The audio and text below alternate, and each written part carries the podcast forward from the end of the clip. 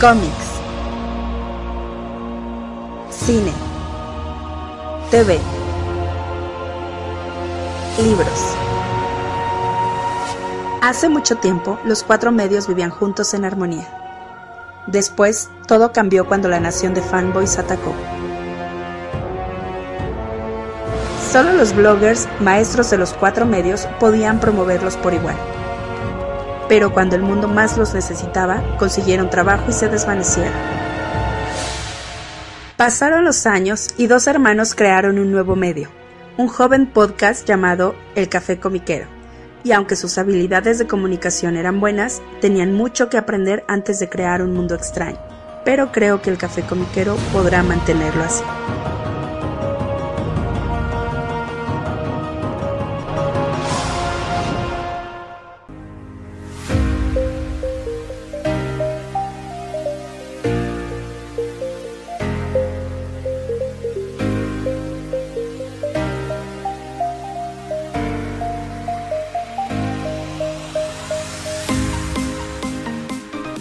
Hola, ¿qué tal? ¿Cómo están todos? Bienvenidos al nuevo episodio del Café Comiquero. Les saluda como normalmente cada semana su amigo Carnix. Y su, oye, digamos, amigo Rula Muterrata del yermo este, empapado.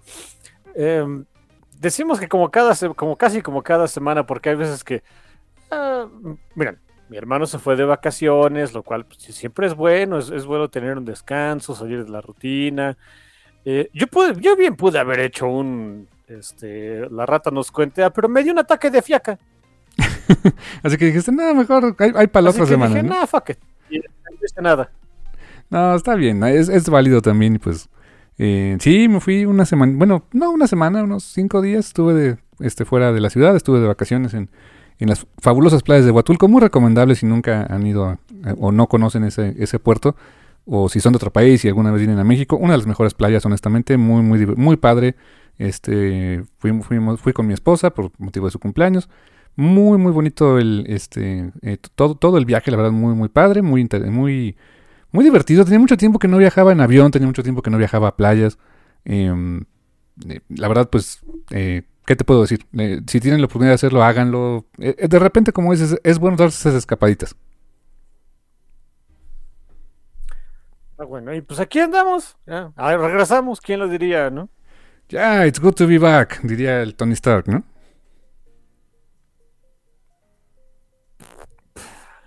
Sí, aquí seguimos. Así es. Y... pastillas, ¿no es cierto? ¿No? ¿Qué hacemos? Ah, sí. No, no, este, pues aquí grabando el programa, como cada semana, que pueden escuchar eh, en su servicio de streaming favorito, en Spotify, Google Podcast, Apple Podcast, en Amazon, en Audible, donde sea que escuchen sus podcasts, ahí nos pueden encontrar. Y también cada semana en nuestro, nuestras redes sociales, en Facebook, Twitter e Instagram, publicamos ahí el link en archive.org para que descarguen el programa en MP3 y lo escuchen sin conexión cuando ustedes gusten. Y pues aquí de regreso con pues varias notitas y cositas que, que, pasaron, cositas interesantes que platicar. Le decía a mi hermano que, quería empezar con esta, eh, pues, nota, diagonal remembranza, diagonal anécdota y agradecimiento. Porque pues resulta que eh, hoy que estamos grabando esto, ya se estrenó la película de Barbie. Una película muy esperada por mucha gente. O sea, hay, el, fandom de Barbie, la verdad es que es enorme, carnal. Ah, sí, hay fanáticos de lo que sea en este mundo. Eso. Lo tengo presente. Sí, no, no, y la verdad es que tienen, o sea, Barbie tiene un following muy grande aquí en México. Hubo una premiere que vino este eh, Margot Robbie, como que interpreta a Barbie.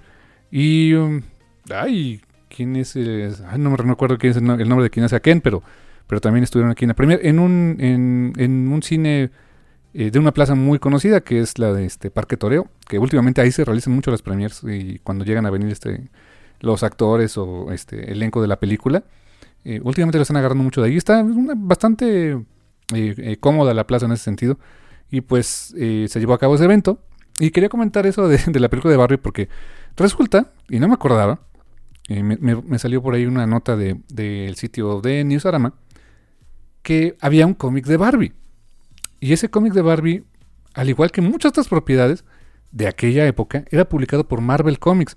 Me está acordando de que Marvel tenía de todo. Tuvo Godzilla, tuvo El Planeta de los Simios. Eh, una amiga, eh, por, cierto, que le mando un gran saludo, Katia Galilea, en su TikTok estaba contando de una adaptación de Labyrinth, de la película de Jim Henson, eh, eh, protagonizada por este, David Bowie, que una adaptación de Labyrinth en cómic de Marvel. O sea, la verdad es que en aquel tiempo Marvel le tiraba todo, carnal. Eso eh, fue su estrategia por muchos años, la estrategia de la escopeta. Tira, agarra, carga la escopeta con cuanto perdigón puedas y a ver a qué latinas, hijo. Eh, exactamente, pues dentro de todas esas licencias tuvieron la licencia de Barbie. Y pues el, cómic en particular era eh, una, un... Sí era, era cómic, o sea, tenía una historia, este, varias historias de hecho autoconclusivas en cada número, no tenía como una una continuidad, ¿no? pues que dijeras no puedes leer el número 5 sin leer el 1, o sea, no, no realmente. Y eso sí, em, era una extraña mezcla, a lo mejor era extraña a, nuestros días, ¿sabes? Porque ese tipo de, de, cómics, ese tipo de revistas eran muy comunes cuando yo era chico, donde el propio cómic era también a la vez una revista de actividades. O sea, venía, no sé, cosas para iluminar, recortar, etcétera eh, eh, ¿Te acuerdas de los, los del Hombre Araña que, que publicaban novedades? Había mucho de eso, ¿no? O sea, de colorea al Hombre Araña y recorta y haz tu mascarita, ¿no? Eh, sí, sí. Había mucho de eso en aquel tiempo. Y Barbie también, este, el cómic de Barbie venía mucho eso también. Era como didáctico en algunas cosas. Y la, anécdota para mí es que fue entre los artistas que trabajaron en ese cómic, eh, Trina Robbins era una de las escritoras, eh, que fue una, este, por ejemplo, la creadora de Vampirella, la creadora visual de Vampirella. Em, estuvo como parte del, este, del roster de escritores que tuvo el cómic de Barbie. Y, en, hubo varios artistas, entre ellos Dan Parent, que eh, de hecho estuvo dibujando Archie recientemente para Archie Comics. vino de visita a México alguna vez, creo que en la mole, si mal no recuerdo. Y también entre las artistas, que había este, varias artistas eh, mujeres trabajando en el cómic de Barbie, está Amanda Conner. Fue uno de sus primeros trabajos profesionales el dibujar a, Barbie. Obviamente, pues siguiendo las líneas de, estilo de Mattel, de lo que pues tenía, lo que se podía no publicar. Sin embargo, la verdad es que ya desde ese, desde esos primigenios trabajos de Amanda Conner, ya se notaba mucho su estilo característico, ¿no? en expresiones faciales, en ciertas composiciones de página. Hay un número en particular, lo tengo muy presente, donde Barbie y este, sus amigas, que no recuerdo los nombres de las amigas, pero pues es el roster de juguetes que tenía Barbie, eh, eh, están como en una tienda de disfraces y hay varias este, maniquís y varios, este, varias figuras donde aparecen superhéroes, o sea, superhéroes genéricos, no, no aparecía, no sé, este, Superman como tal o Wonder Woman como tal, pero eran como placeholders de... Y muchas de esas figuras superhéroicas son muy parecidas a lo que ya después haría Amanda Conner eh, más adelante cuando trabajó, cuando ha trabajado con DC Comics, por ejemplo. Entonces, como que tenía ya desde ese tiempo ese, saborcito. Ahora se preguntarán ustedes, ¿cómo, ¿cómo sé tanto de esos cómics de Amanda Conner este, con Barbie? O sea, los leí, los tuve, la verdad es que no. Hasta hace más o menos como un año que este, un buen amigo que sigue el, el programa del Café Comiquero se llama José Luis, no recuerdo el apellido, mil disculpas. Eh, tiene un, usa un handle en sus diferentes redes sociales, pero no recuerdo ahorita el, apellido. Pero José Luis en, algún momento me contactó, me dijo, oye, ¿qué crees? Fíjate que me encontré un, en, no sé si en un tianguis o dónde, pero un lote de cómics de Barbie publicados en México, publicados en español, porque resulta que esa licencia de Barbie llegó a México, llegó en español, se publicaba de manera creo que quincenal. Eh, creo que era no sé si era este GEA o quién lo publicaba, pero eh, a final de cuentas pues era la licencia de Barbie en México. Y dice que se los encontró, que eran bastantes números, unos como 20, 30 números. Eh, el run completo fueron 63 números eh, publicados por Marvel, no sé cuántos fueron publicados en México, pero pues él consiguió entre 20 a 30 números de todo, tanto dibujados por Amanda Conner como por otras personas.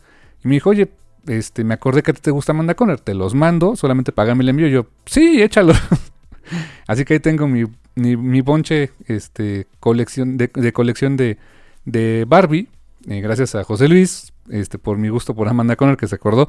Te agradezco muchísimo, José Luis, si, escuchas el, si nos estás escuchando en este programa.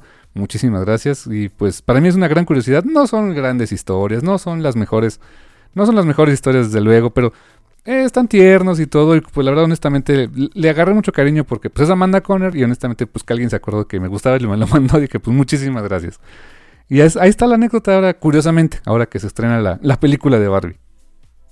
Siendo honestos, yo creo que ese.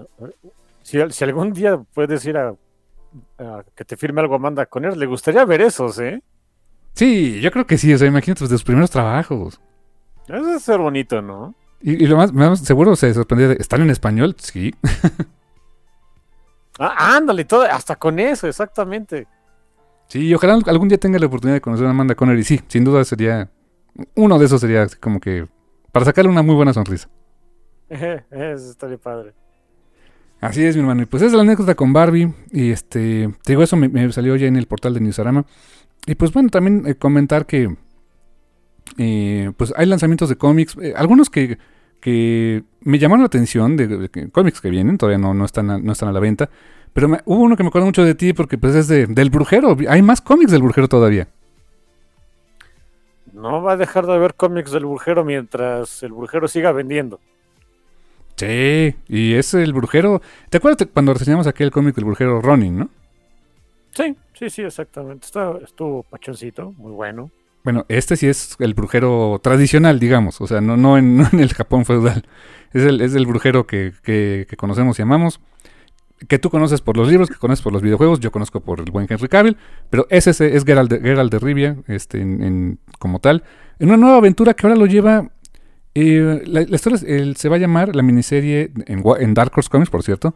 eh, como siempre, es The Witcher Wild Animals, o sea, animales salvajes. Donde básicamente es eso. O sea, es el brujero Geralt que llega a una isla. O sea, su destino lo fue llevando a una isla donde está un conflicto entre este pues cazadores que este que están eh, obviamente pues eh, cazando este presas y hay otros que están cazando humanos y hay varias especies animales extrañas eh, monstruos todo lo que todo lo que una buena historia del brujero tiene que in- incluir no carnal Sí, es. Hay, hay ciertos puntos que normalmente. ah, como que. Tiene que tener las historias del brujero. Ya no digas para que sea buena, ¿no? Simplemente para que reconozcas que es como que el brujero, pues. Exacto. Eh, lo bonito de esto es que, bueno, quien está encargado del cómic, pues es, este, pues hon- honestamente es alguien que conoce bien el personaje. En la versión de CD Projekt Red es, eh, es el director de, de, eh, narrativa que se llama Bartos, híjoles, perdón por este, masacrar su nombre, pero Bartos Stibor, o Stibor, no lo sé, pero que él es, o sea, él trabaja en CD Projekt Red. Por- como se por- son polacos y el, nombre se pronuncia más o menos así. ¿Cómo? ¿Stibor? Bor, o Estibor, algo así. Ah, ok. Fíjate, bueno, él es el, el escritor y la artista es una artista ucraniana, eh, Natalia, con doble I, fíjate, nunca había visto un- cómo escribir así, Natalia, o sea, como que el- no sé si pronuncia largo, Natalia Rerekina, que es la primera vez que dibuja cómic para Estados Unidos, con colores de Patricio del Peche, supongo que es Peche o del Peque, no sé, y letras de Hassan Otzan- eh, Osmanel Lau, que es, que es muy conocido este letrista, que además tiene un canal de YouTube muy interesante sobre narrativa gráfica y cómic, muy, muy padre. Eh, me, da gusto que tiene, siga teniendo chamba. Y pues esto va a ser una miniserie, van a ser eh, cinco numeritos y empieza a salir en septiembre. Y la, la portada, la verdad, muy padre, ¿eh? O sea, es- está Geralt rodeado de un montón de lobos que alguien ya se escabechó y él en una playa, así que no sé, se, va- se va, se ve que se va a poner, se va a poner feo, ¿eh? Sí, como que la premisa está padre, ¿no? O sea, Geralt en, una, eh, en un ambiente donde ya no. Porque ya, ya no conoce a, lo- a los monstruitos o, o bestias que andan por ahí y no sabe bien qué hacer. Pues está interesante, porque el Geralt que conocemos y que te- está desde los libros es el dude que se la sabe de todas, todas. Ajá, sí. Y fíjate, por ejemplo, en la versión este, televisiva o la versión de la serie, sí me daba esa sensación, ¿eh? Como que, pues él, él todas las puede, ¿no? Por lo menos conoce a todos los monstruitos, ¿no? O sea, no, no les será fácil, pero eh, digo, el- el- yo creo que el ejemplo más claro pues, de la primera temporada del. para- o sea, creo que es lo más, lo, lo- lo más famoso, ¿no? Cuando se enfrenta a la, a la estriga. O sea, sabía perfectamente lo que era una estriga, pero también sabía que iba a ser una mega bronca, ¿no? Exacto, o sea, y uno como espectador o lector dices, ah, ok, voy aprendiendo, ¿no? Pero sí te da la sensación de que, de, de que estás a salvo porque está él, ¿no? O sea, Sí, sí, sí, este, mi, mi- mi amigo el brujero me protege. Y es, no sé, eso se me hace un, un- un concepto interesante, ¿no? Sacarlo de, oye, ¿y este animal qué es? No, pues ve tú a saber. O sea, ¿cómo que no sabes? Pues no, no sé. y a ver cómo le hago, ¿no? Eh, exacto. Pero pues sí, así es esta miniserie que viene de eh, The Witcher Wild Animals por parte de Dark Horse Comics a partir de septiembre. Y también, eh, pues este no es Dark Horse, pero lo va a ser seguramente porque pues entiendo que así es el acuerdo. Eh, va a ser una nueva miniserie de Comixology Originals, o sea, se va a publicar primero en línea a través de Comixology. una nueva miniserie de Scott Snyder y Rafael Albuquerque, que ellos ya han trabajado antes, sobre todo en este, en, la serie esta de eh, American Vampire, que fue bastante larga, tuvo bastante éxito, muy, muy interesante. Yo leí el primer arco, este, muy, muy padre. Lo vendían, fíjate, originalmente decía American Vampire eh, por Stephen King, o sea, porque pues él junto con Snyder desarrolló el concepto, pero creo que nada más hizo como un par de paginitas por ahí, como para no decir que no, no estaba ahí su nombre, pero en general, este, American Vampire, pues es el es, el brainchild de, Scott Snyder y de Rafael Albuquerque. Muy buena la serie. Por aquí se publicaron algunos volúmenes en español. Creo que no acabaron, lamentablemente. Em, eh, pero este equipo se reúne después de aquella serie y van a tener una nueva historia. Eh, ahora en Comixology Originals que se llama Dog and Cover. Dog no es de pato. Antes de que lo piensen. O sea, es dog de, de agáchate, ¿no? Sí. o esquivar, pues. Exactamente que pues está situada en los 50, en los 50, en la era de la Guerra Fría, que pues bueno, no es que ustedes lo sepan porque lo vivieron, pero el hecho de que estemos aquí, eso nos dice algo. Eh, en los años 50 estaba mucho ese tema de, de, la Guerra Fría, del Red Scare y de que la amenaza nuclear era constante, de que en cualquier momento se le iba a alocar la, la mollera a alguien y invasión entre países, misiles nucleares y se acabó y nos llevó pifas, ¿no? Digo, sigue siendo la amenaza, pero en aquel tiempo era muy, muy, muy constante. O sea, em, creo que de hecho es un poco la, la, no la premisa, pero entiendo que la estética y todo eso de, de, del juego de Fallout es esa idea, ¿no? De, de, de, de, de esa época de los 50 con, esa, con ese miedo, ¿no? No, no me descuerda porque empiezo a hablar de Fallout y ya valió que eso. Em, no exactamente, la idea de Fallout es que en realidad ahí se, materializaron los miedos. Ok. Solo que no en los 50, lo que, o sea, eh, el, la idea de Fallout es que, o sea, se quedó con esa estética porque ahí se alcanzó como que el pináculo de la civilización. En vez de nada más hacer este, bombas y mieditos, resulta que utilizamos la, energía nuclear para absolutamente todo, este, eh, robots y este, armas chistosas y bla, bla, bla, bla, bla. Solo que en algún punto de la historia sí se materializa el miedo, sí hay una, una serie de guerras, no nada más una, eh, que terminan por eh, diezmar a la humanidad, por destruirla casi por completo. Y los sobrevivientes, pues como 100 años después de eso, los sobrevivientes, pues ahí están y pues más o menos pueden hacerle el cuento. Hay mucho de trasfondo de, los juegos de Fallout, que yo nada más he jugado dos, pero eh, mm, conozco un poquito más al respecto de ellos. Están muy interesantes, pero insisto, no me den cuerda, porque de esto no se trata, ¿no? Fíjate qué curioso que lo menciones de que la premisa es que la pesadilla se hizo real. Acá también, la historia de que propone Snyder y Albuquerque es que eso sí ocurre, pero ocurre justamente en el tiempo en el que se supone que iban a pasar esas cosas. O sea, sí, sí llega a haber un ataque nuclear, y solamente aquellos que estuvieron en sus shelters, o sea, porque que, eso era como... había muchas casas, o sea, en Estados Unidos había... Eh, a la fecha hay, hay varios inmuebles que pues ahora son sótanos si quieres, pero que te vendían la idea de que te incluye el, el, nuclear shelter, o sea, el, este, el refugio antibombas, ¿no? Hubo una película muy divertida, si no la han visto, búsquenla, no sé dónde esté, pero a ver si la pueden encontrar, con Brendan Fraser, que este y, y mal, creo que era Drew Barrymore la, la coprotagonista no recuerdo pero eh, se llamaba Mi novio atómico así se llama en español en, en inglés Fallout debe decir Fallout Boy pero es una banda no algo así. Fallout, Fallout, Boy es una banda. Sí exacto. Ah es la que confundimos con My Chemical Romance ¿sabes? no Sí, ¿ya ves? Creo que era lo mismo. Pues, pensamos que era como lo mismo, ¿no? Yo pensé que. Sí, sí, yo, yo dije, no, claro que he escuchado la canción de My Chemical Romance. Y ya cuando la pongo me dices, no, burro, ese es Fall Out Boy. Ay, entonces nunca había escuchado My Chemical Romance. bueno, resulta que e, esa película Fallout algo, no me acuerdo si qué era, pero en, en español le pusieron mi novio atómico. Eh, eh, trata de eso, de un, una familia que le, entra durísimo la paranoia, por eso se meten a un refugio y eh, el personaje de Brendan Fraser entra como niño y pues ya este llega un momento en que pues a él lo, criaron en el, refugio, nunca salió al mundo, no conoce, todo lo que sabe del mundo lo sabe por sus padres.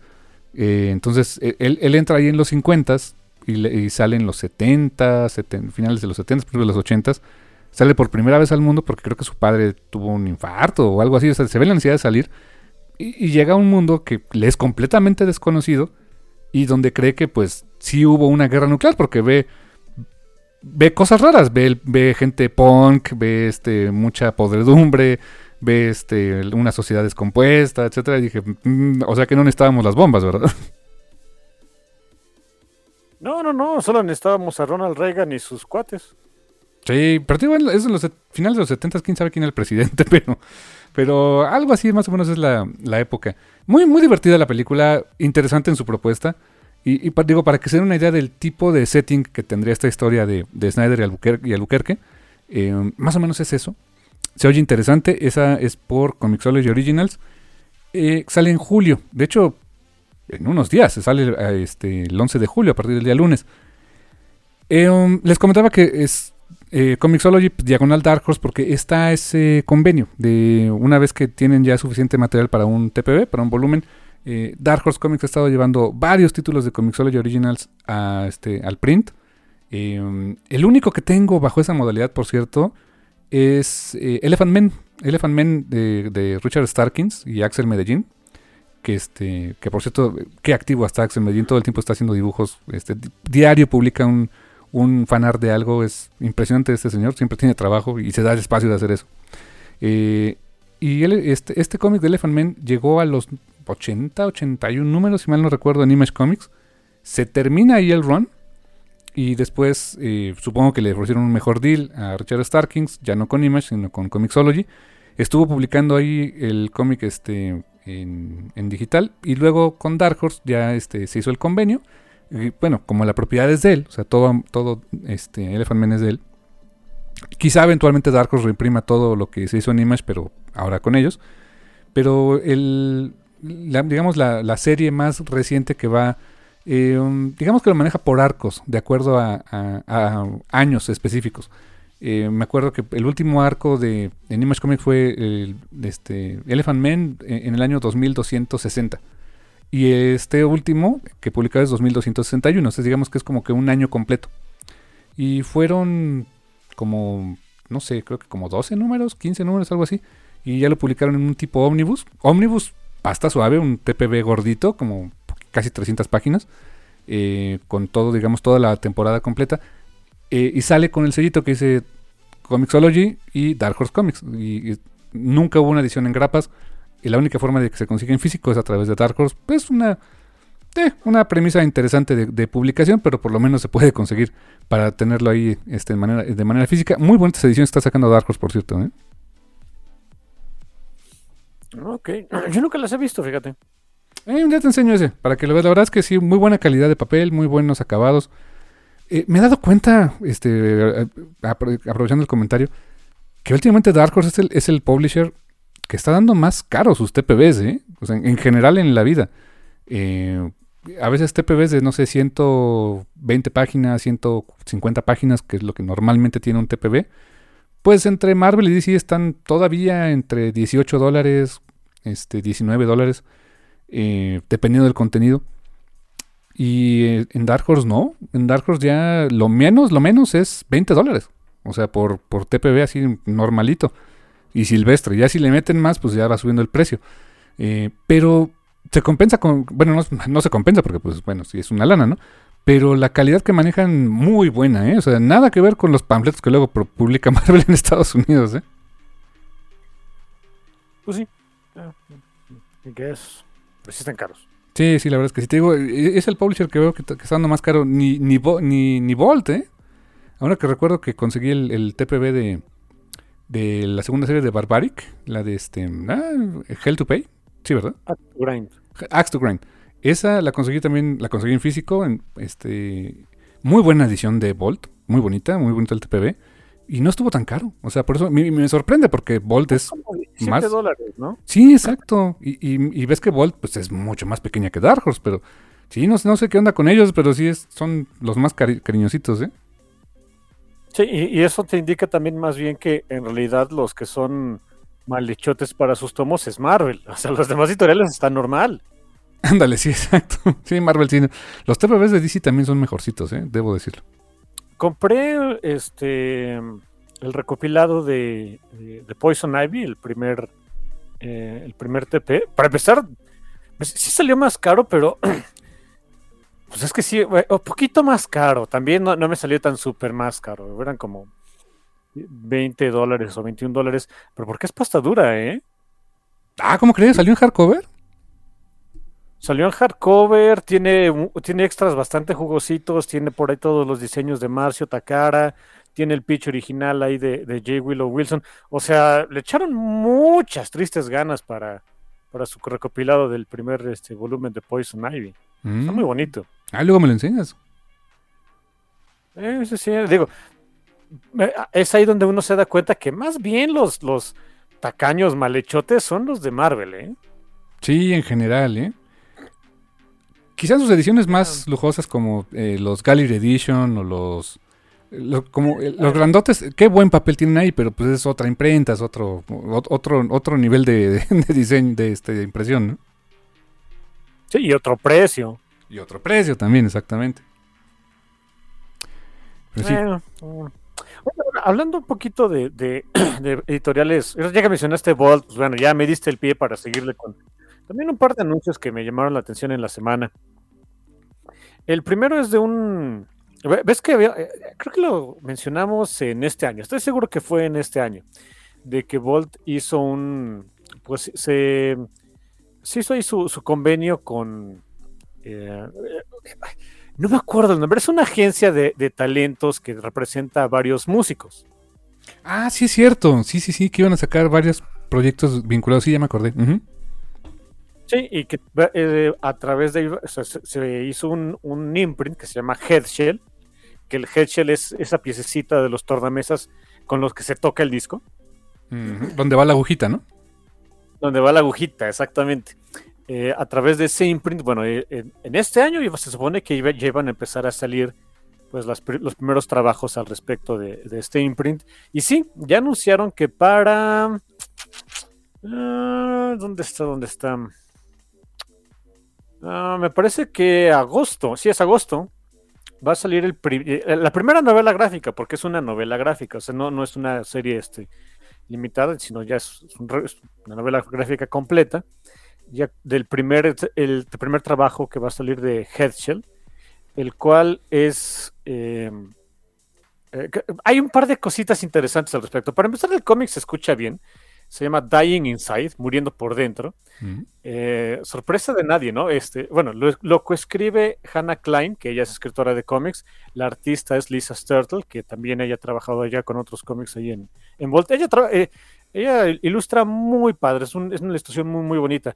Y, el- y el coescritor, que bueno, ahí es la parte que viene de, eh, pues del medio musical, es Pete Wentz de Fallout Boy. Ah, mira, casualmente. Sí, que tengo una anécdota de tercera mano al respecto de Pete Wentz que eh, dices, ok, o sea, entiendo por qué el dude sí le, le quiso entrar a esto. Contaba este Danny Sexbank de los Game Grumps, eh, bueno, este Danny Avidan, que cuando él cuando él entró a Game Grumps, toda- eh, antes de entrar a Game Grumps, un- como un año o un par de un par de años antes de eso, todavía estaba trabajando, él, él todavía vivía allá en Nueva Jersey, trabajaba en Nueva York, él trabajaba en Midtown Comics ¿A poco?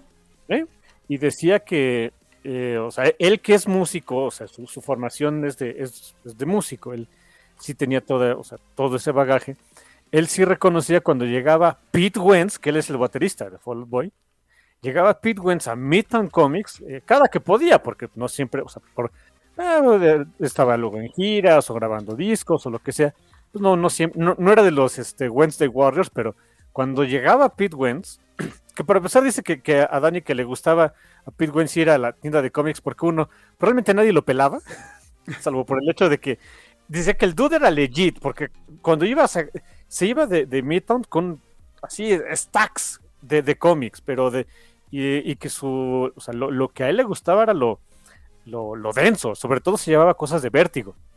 Órales.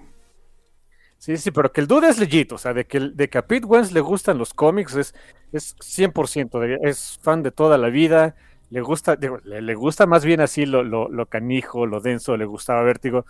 Este, mencionaba mmm, que también se llevaba cómics, que cuando podía, porque no siempre tenían esos cómics ahí en, en Midtown. Ay, ¿cómo se llamaba este? Um, Grendel. Que se oh, de... de Grendel. Ese está bien denso, Grendel, ¿eh? Este, pues sí, o sea, y ahora, bueno, me, me, me, dio gusto cuando leí esta nota de que, oye, ahora va a salir su, va a salir su cómic, ¿no? O sea, eh, no sé, se siente pachón. Y aparte, eh, con, va a haber una edición limitada de, eh, de estos cómics que vienen mmm, con un, es, es, algo que, ay, no sé. Uh, no lo compraría, no lo compraría porque se me hace que va a ser demasiado caro. Eso ya es.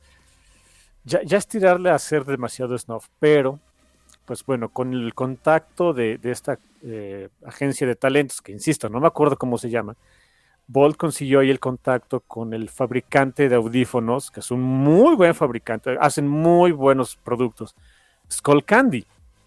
Y va a haber una edición limitada de Dying Inside que va a traer eh, bueno, se, se, se, van a vender con una edición limitada de audífonos de Skull Candy de Headshell, o sea, con la marca Headshell y todo, y todo esto. Ah, se oye muy bonita la idea. ¿eh? O sea, yo que soy tan súper payaso para los audífonos, sí, por supuesto. O sea, yo, yo me acerco mucho a, o sea, si yo pudiera. Eh, mira, Headshell, este, Headshell, este, Skull Candy son muy buenos. O me, me, queda muy claro. O sea. Pero si me preguntan cuál es mi. O sea, la marca que yo daría así mi, mi mano derecha por tener un, supply, un supply este, de por vida de, de audífonos. no, no soy, no, no es Bose porque no soy un snob.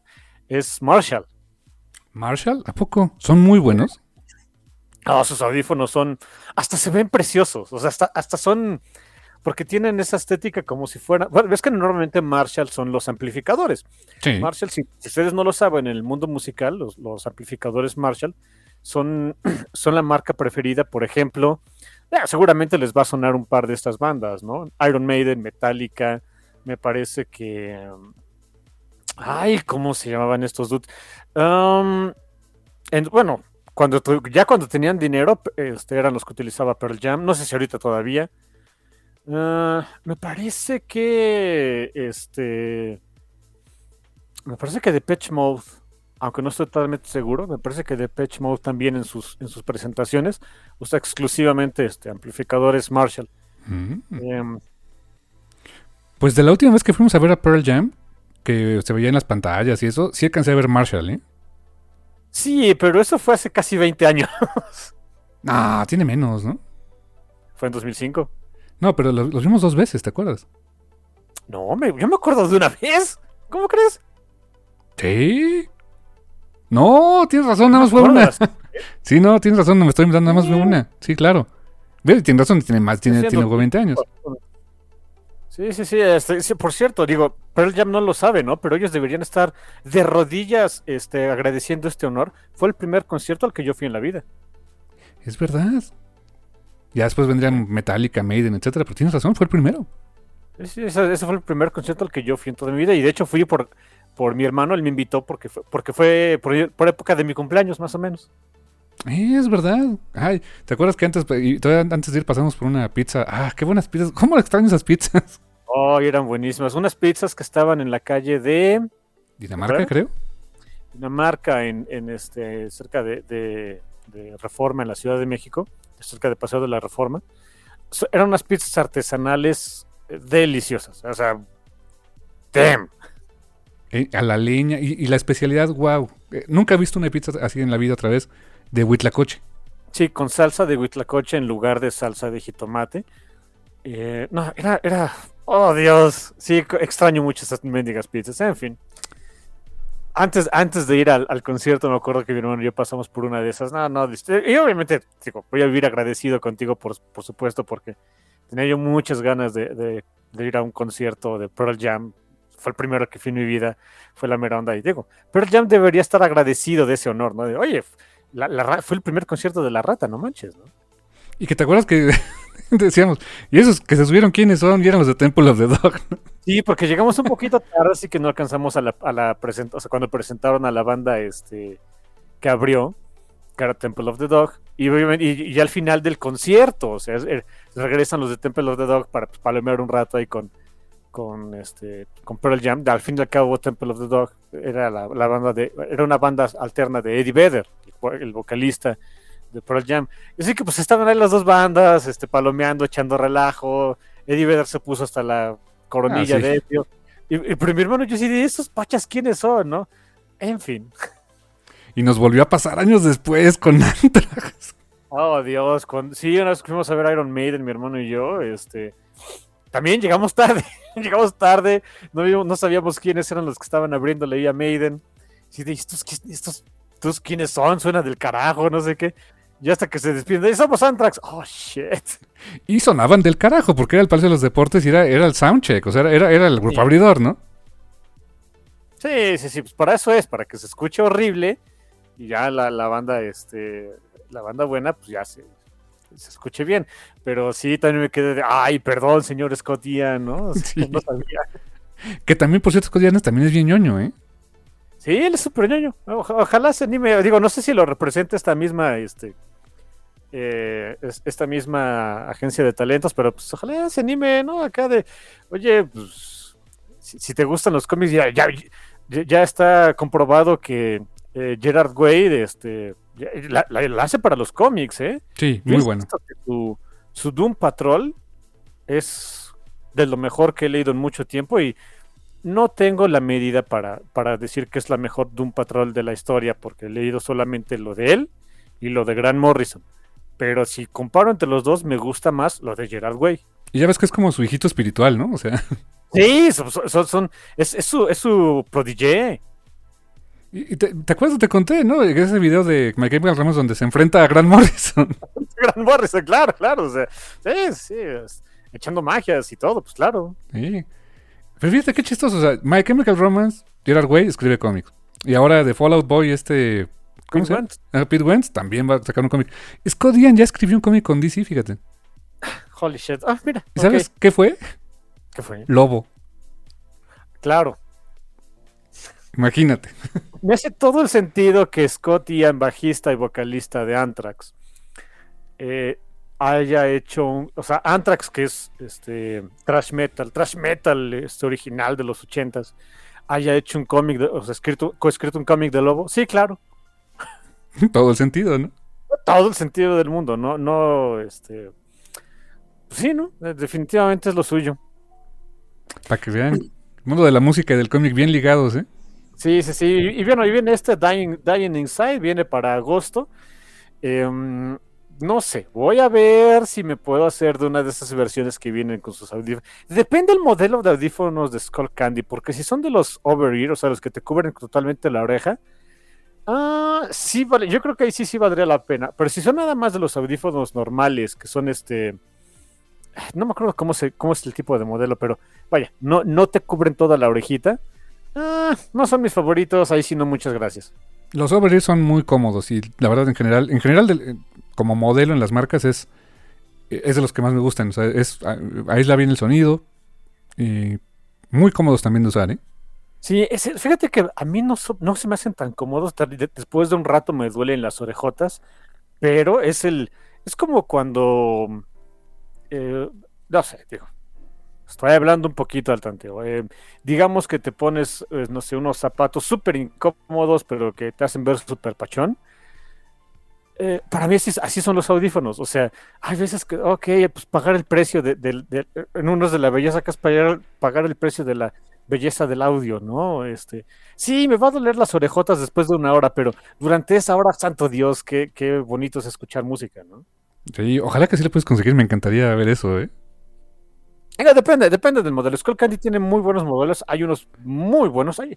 Lo, único malo de Skull Candy, digo, para mí, es porque son los que normalmente venden, no, no estoy seguro que hay otros, pero normalmente los, los audífonos Skull Candy que venden son inalámbricos y no me gustan los audífonos inalámbricos. Uno va a decir, oye, Rul, no seas este, no seas anciano, porque no te gustan los, los audífonos inalámbricos. Ah, tengo, tengo un oído muy poco entrenado. No soy, no, no, puedo decir que, pueda distinguir las diferencias de audio, por ejemplo, entre un CD, un cassette o un vinilo y, esas sutilezas y que la profundidad de no sé qué. No, no, no tengo de eso. Pero de que yo sí escucho la diferencia entre audífonos Bluetooth y audífonos alámbricos, 100% comparto contigo, o sea, para ciertas situaciones es cómodo el audífono alámbrico, para ciertas situaciones, eh, tengo algún, tengo un par de ellos, pero no, o sea, para eh, simplemente para grabar, como lo estamos haciendo, imposible, o sea, necesito que sea un que sea alámbrico y que tenga tenga buena tenga buen sonido y, y no me haga payasadas, que es lo que luego pasa con los inalámbricos, ¿no? Sí, y aparte también, ¿sabes qué? No me gusta andar cargando, o sea, eh, poniendo, cargando la batería de algo extra, ¿no? O sea, por si fuera poco, también está ese detrimento para mí. Ajá, porque aparte tienes que estar cargando, y, si te los va a llevar mucho tiempo, pues tienes que llevarte la cosita en la que se cargan y, eh, no, no. Sí, así que, o sea, por eso, depende mucho del tipo de, audífonos que, vengan de Skull Candy con eso, en, ese, en esa edición limitada de Dying Inside. Ah, Dependerá, dependerá este, del tipo de audífonos. Por cierto, este, si se preguntan de qué trata Dying Inside, eh, pues es de una fan de la música que está planeando su suicidio. Ah, fuerte el asunto, ¿eh?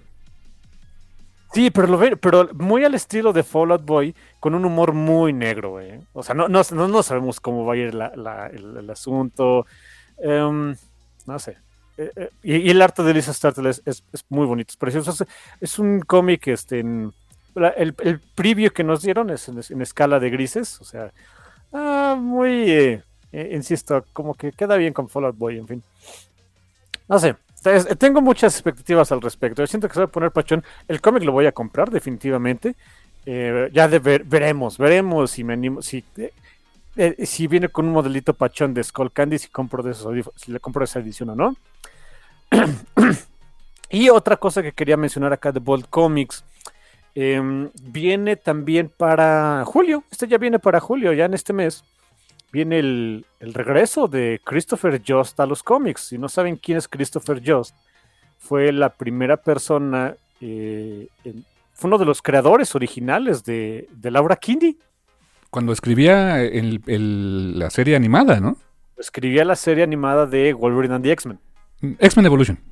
Perdón, exacto, exacto, sorry, sorry, X-Men Evolution. Christopher Just fue uno de los coescritores de los episodios donde apareció Laura. Y, que de ahí dio el brinco al cómic, ¿no? Este, que también creo que la primera miniserie fue de él, ¿no? Mm, la de NYX. No, no, no. NYX creo que fue de Quesada, ¿no? NYX, eso te iba a decir, NYX es de Quesada. No me acuerdo si la, primera miniserie de. A ver, déjalo busco rápidamente. Ah, aquí tengo Marvel Unlimited, ¿no? Eh, pero Christopher Jost, por ejemplo, él sí escribió. Eh, ahorita vamos de, de, qué viene su nuevo cómic, que se llama O Natural Order, o Orden eh, No Natural. Está, está, ahorita les platico, pero bueno, dejen, dejen doy el, este, el chisme completo de Chris Jost.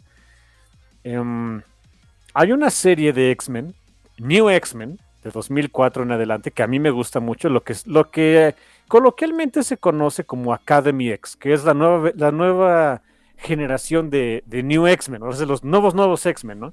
Donde se incluían que a Sorge, que a este, Mercury, Helion, Rockslide, Loa, creo, ¿no? Elixir. ¿Eh, ¿Quién? Loa, creo que también estaba en esa generación. Loa, pero hasta la. Digamos, es que hay dos. ahí te va cuando empieza Academy X, lo escribían eh, Cristina Bier y Nuncio de Phillips. Ellos son todos lindos y todos pachones y era una historia... eh, sí tenía su angst y todo, pero era más teenage drama que otra cosa. Era pues este diferentes grupitos de, mutantes en la escuela mutante, este, tratando de ser los, eh, los nuevos X-Men y, y li- lidiando ahí con su, pues, eh, lo que en su momento eran las cosas comunes de, pues, ser mutante y ser adolescente y demás. Estaba pachoncita la serie. Llega el, llega, este, eh, eh, ¿cómo se llama? Este, um, Chris Just. House of M. Mm, Ah. No, House of M. eh, hay, un, hay unos números ahí que se, que se meten ahí de, de House of M. Se, se cortan el número 20, dejan de escribir Nuncio de Phillips y Cristina Bier y entra Chris Just. Y esa es la segunda parte de New X-Men de ese entonces.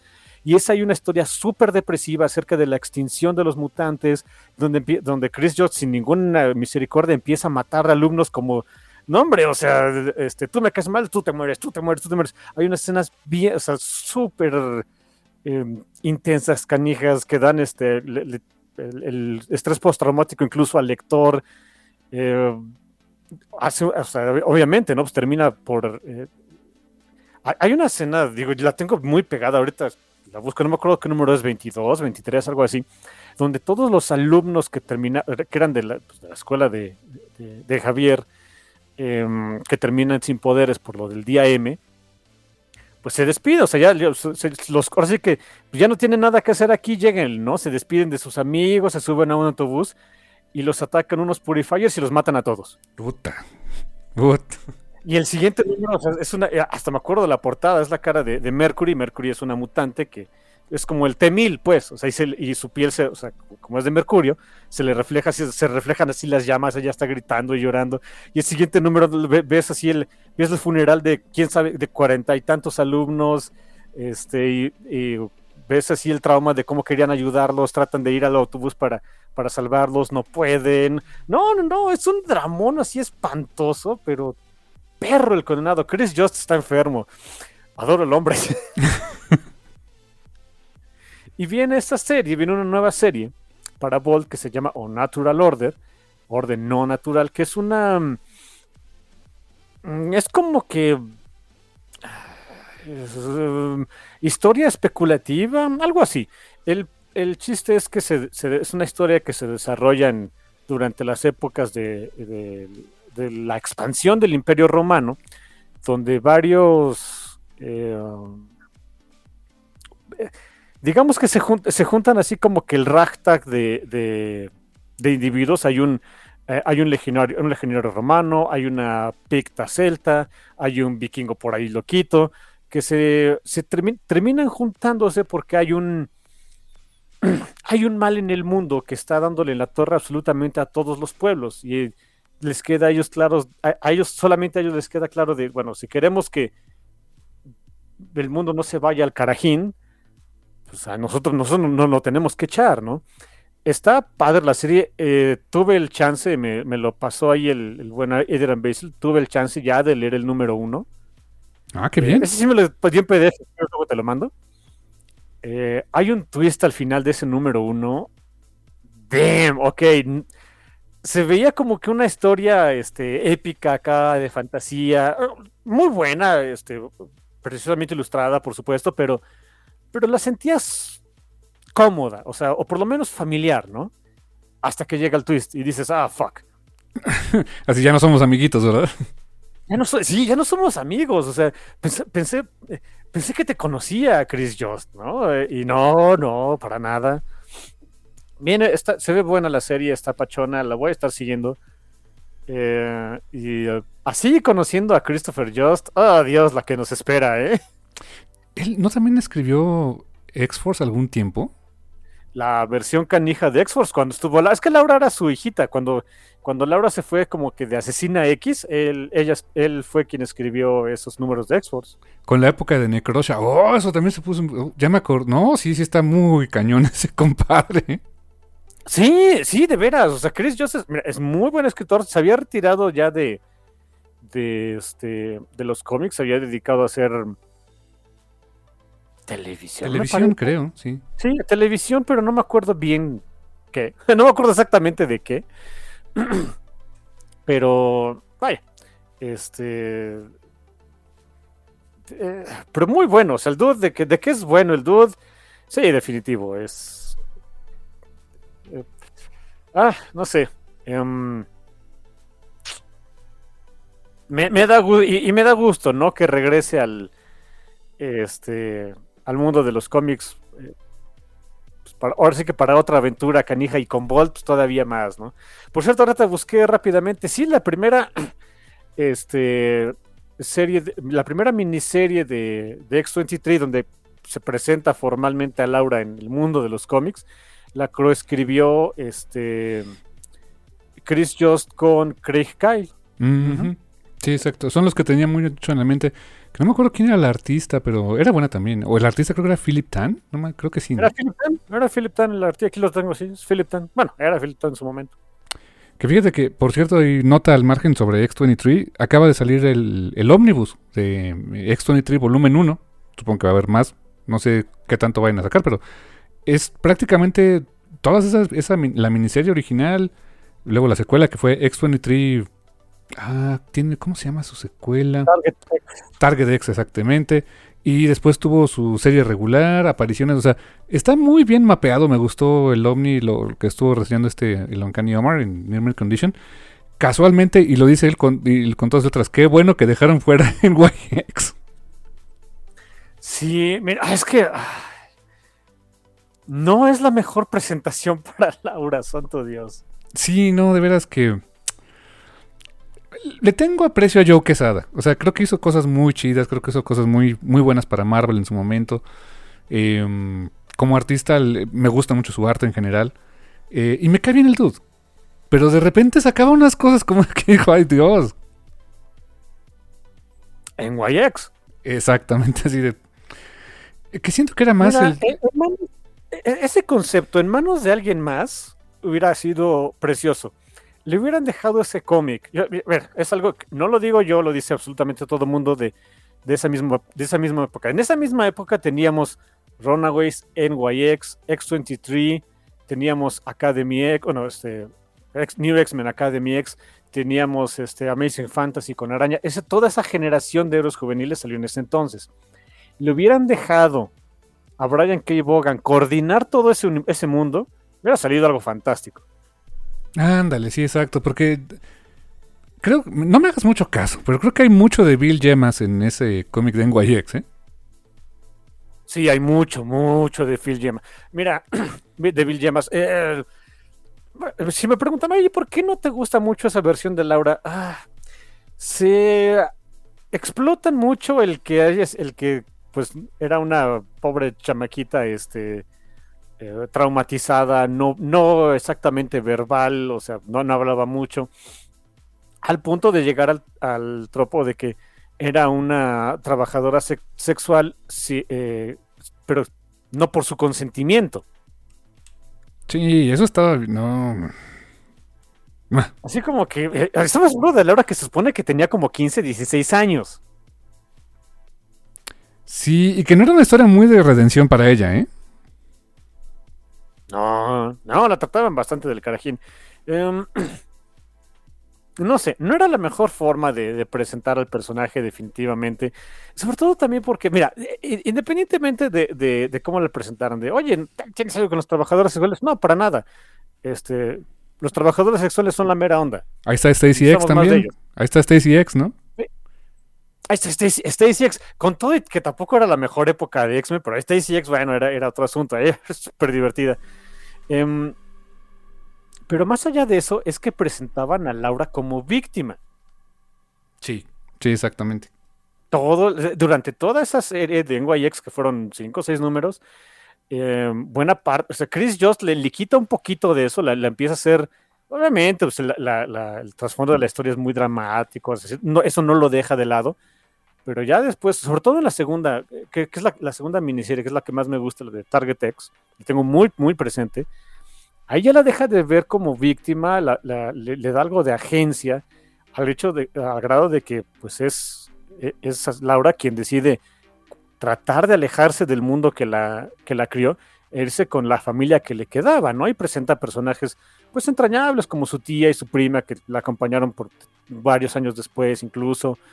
Eh, fue una historia muy padre, o sea, le, daba un poquito ya más de carnita, pero en esa de NYX, lo, el chiste de Laura Kinney era, o sea, la, hacemos ver, me choca decir eso, pero la querían hacer ver sexy como de 15 años, este, era, este, era prostituta y este, ¿cómo se, se em, eh, recaían, eh, más bien, necesitaban mucho de esa, de esa imagen como de Lolita fatal para vender esa parte del cómic y no, el, yo creo que Chris yo se sintió hasta traicionado de, a ver, hijos, les dejé un personaje, las apariciones de Laura Kinney en, este, este X-Men Evolution estaban muy padres, era, sí, o sea, era, era también un clon, no hablaba mucho, pero era patea traseros, o sea, era un personaje interesantón, o sea, que tenía mucho potencial y como que su primera aparición fue en YX, así. Ay, I don't know. Sí, no. Por eso, la verdad, muy bien hecho después por, este eh, Christopher Jost, que hizo muy. Se nota que era su hijita y después hizo cosas maravillosas con ella, ¿no? Sí, sí, sí. En esa de este. Esa, segunda oleada, digamos, de New X-Men Academy X, eh, le da todavía más personalidad le, a través de con, otro, con la ayuda de otros personajes, pues ves otras, otras facetas de Laura, es cuando empieza, empieza a ser amigos. Eh, digo, se nos olvida, ¿no? Pero esta Mercury era, era, su, era su amiga, o sea, la, de las pocas que sí la, la trataban como persona, o sea, eh, hay una historia súper dramática ahí con, con la pobre de, de, Mercury, de Cecily, este Chris Just no, no, tenía, no tenía mamá a la hora de hacer sufrir a sus personajes, pero bueno, no importa. Muy buena historia, muy buena época. Chris Jones sabe lo que hace. Tiene muy, ¿Sabes qué es lo que me encanta de Chris Jones? Tiene muy buen pacing para, para sus historias. En este número de, de Unnatural Order, el, eh, el pacing es, es, un número largo, son casi tres, son un poquito, 30 páginas, un poquito más. Eh, pero tiene un pacing muy bueno. Nunca sientes que, a pesar de que hay momentos más tranquilos, nunca lo sientes aburrido. Eh, cuando llega, digo, llega ese final, llega ese, ese twist, está muy padre. No lo sientes gratuito, pero no lo veías venir. Eh, no sé, tengo muchas expectativas al respecto de, este cómic. Bueno, y, darles el crédito completo, ¿no? Eh, Chris Just es el, el, escritor, el artista es Val Rodríguez, ah. la colorista es este Dirk Blakeley y el letrerista, bueno, es la compañía que, que ahorita se contrató Bolt para este, este cómic, es eh, World Design. No, lo, que sí es que no viene quién de World Design hizo, hizo las letras, pero bueno, no importa, este, pues, al menos está el crédito, ¿no? Em, si pueden, consíganlo, este se va a poner pachón, ¿eh? Y ese es, em, este sí va a ser serie, eh, o sea, ¿va a ser miniserie de cómic o va a ser este novela gráfica también? Es, bueno, es serie, o sea, es serializado. No dicen cuántos números. Em, supongo que va a ser una miniserie. Yo le echo unos 5 o 6 números, probablemente. Más o menos lo que hace Bolt, ¿no? Y se oye, muy interesante la premisa. Me, gustó la idea, ¿eh? On, eh, Natural Order. O Natural Order. Este, se, va a poner, se va a poner pachoncito. Em, pues ya nos echamos un ratito aquí. Este, nos vamos al medio tiempo y. ¿Qué tal si tú pones algo? Porque regresaste de vacaciones, ahora te toca a ti. Eh, cómo no, sí, me, me date la idea. Eh, pues sí, vamos a un, pequeño este, descansito. Eh, quiero recomendar, es que, ay, ahora que mencionaste Headshell, que es el, la cosita esta de las tornamesas, ¿no? El, cabezal, creo que se le dice en español, ¿no? Cabezal, exacto, sí, sí, sí. Exacto. Eh, digo, ay, eh, hoy le, mandé por ahí a mi hermano una, una imagen en WhatsApp que dije, ay, ¿por qué no este? Tengo un tornamesas. porque, está muy bonito esto. Y se ha de escuchar muy padre así en, este, en vinilo. Eh, resulta que va a haber una, edición de este artista que, nos gusta mucho, que es Scandroid, de su disco, creo que es el, el Neo Tokyo, si mal no recuerdo. No, es el de Scandroid, el primero. O sea, este... Eh, es un LP triple. Ah, son todos sus discos entonces, ¿no? Me parece que son todos los anteriores, sí. Todos los anteriores, exactamente. O sea, de Scandroid, que son, es un triple vinilo, eh, este, más 13 bonus tracks, eh, booklet con letras y con arte. Se ve súper bonito, te digo, no tengo un tornamesas, pero ah, no lo sé, Rick. No son tan caros después de todo. Me, encantaría. Así que, este, yo recomiendo mucho, escuchen Neo Tokyo.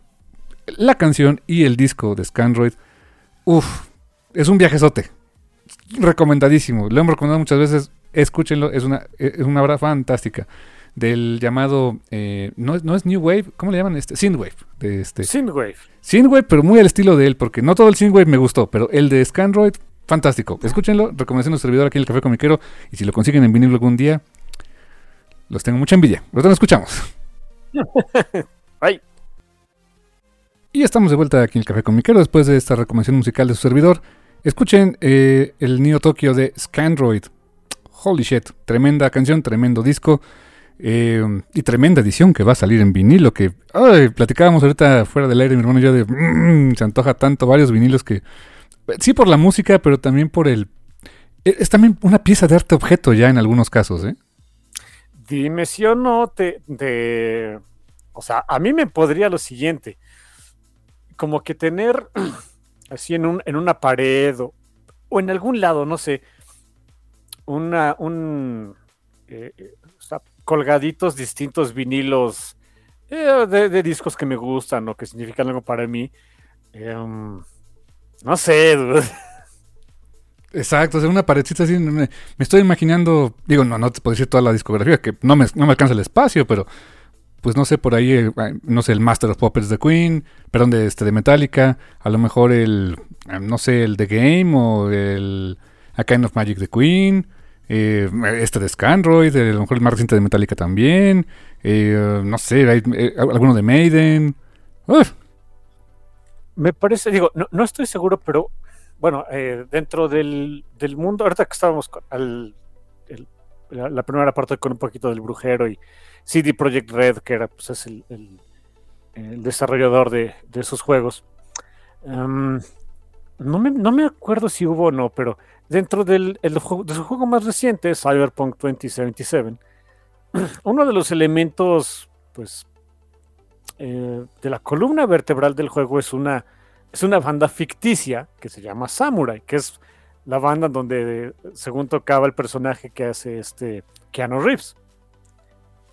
Que en la vida real toca, Hay ¿eh? de- de- En la vida real que Reeves también toca, o sea, es músico. Ah, damn it, ok. Que aquí la música la hizo una banda de post-punk sueca, bastante bueno, ahorita no me acuerdo cómo se llaman. Pero dentro del, dentro del juego es como que una, una banda mítica y hay un hay un EP, o sea, dentro del juego, así como que es que fue su EP, su gran hit de esta banda, Samurai. Me parece que sí hubo una edición en físico de ese, o sea, de, de- de ese EP, porque las canciones existen. Las, o sea, las, las eh, comisionó CD Projekt Red, digo, esta banda sueca que no me acuerdo cómo se llama. Eh, y creo que sí hubo una edición del juego que te traía el EP de Samurai. Uy, uf. A- a- Aparte de que la, la música está bastante buena, o sea, las canciones son muy buenas, son cuatro nada más, están muy buenas. Ah, es una cosa por la que se hubiera pagado un dinerito extra. ¿eh? ¿Sabes también? Digo, no sé si lo tenga en físico, no lo sé, pero... Y nada más por su arte también, porque la música es muy buena, pero si hubiera una versión en físico, en un, este, en un vinil de Bruticus, la banda de, de Warren Johnson, con su portada de este eh, Shredded to Life, donde sale este Morph, este Morph Falcon, hijo, algo así me encantaría también, ¿eh? Mm, mm, mm, en fin. Eh, Yo le compré Eh. su disquito en Bandcamp, por cierto, porque dije, no, sí, sí, ese... eh, ni, ni cómo negárselo al buen Daniel, ¿no? Que por cierto, Bandcamp sí o no es la onda. Es la onda, o sea, las- ¿quieres una sola canción? Ahí está. ¿Quieres solo el disco? Ahí está. Y, y el precio no es prohibitivo, ¿eh? Y es un MP3 silvestre y ahí te das y todo, ¿eh? Sí, es que lo, lo mueves de, de disco duro al otro, lo puedes este, quemar a un disco si quieres. Adoro Bandcamp. Y, y Pro Tip es como más le llega la lanita a sus artistas indie favoritos. Sí, porque la, el- la comisión que se cobra Bandcamp por el alojo y la venta, me parece que lo máximo que le llega a cobrar al artista es 20%. Y ya todo lo demás para ellos es ganancia. O sea, qué mejor. Ujú.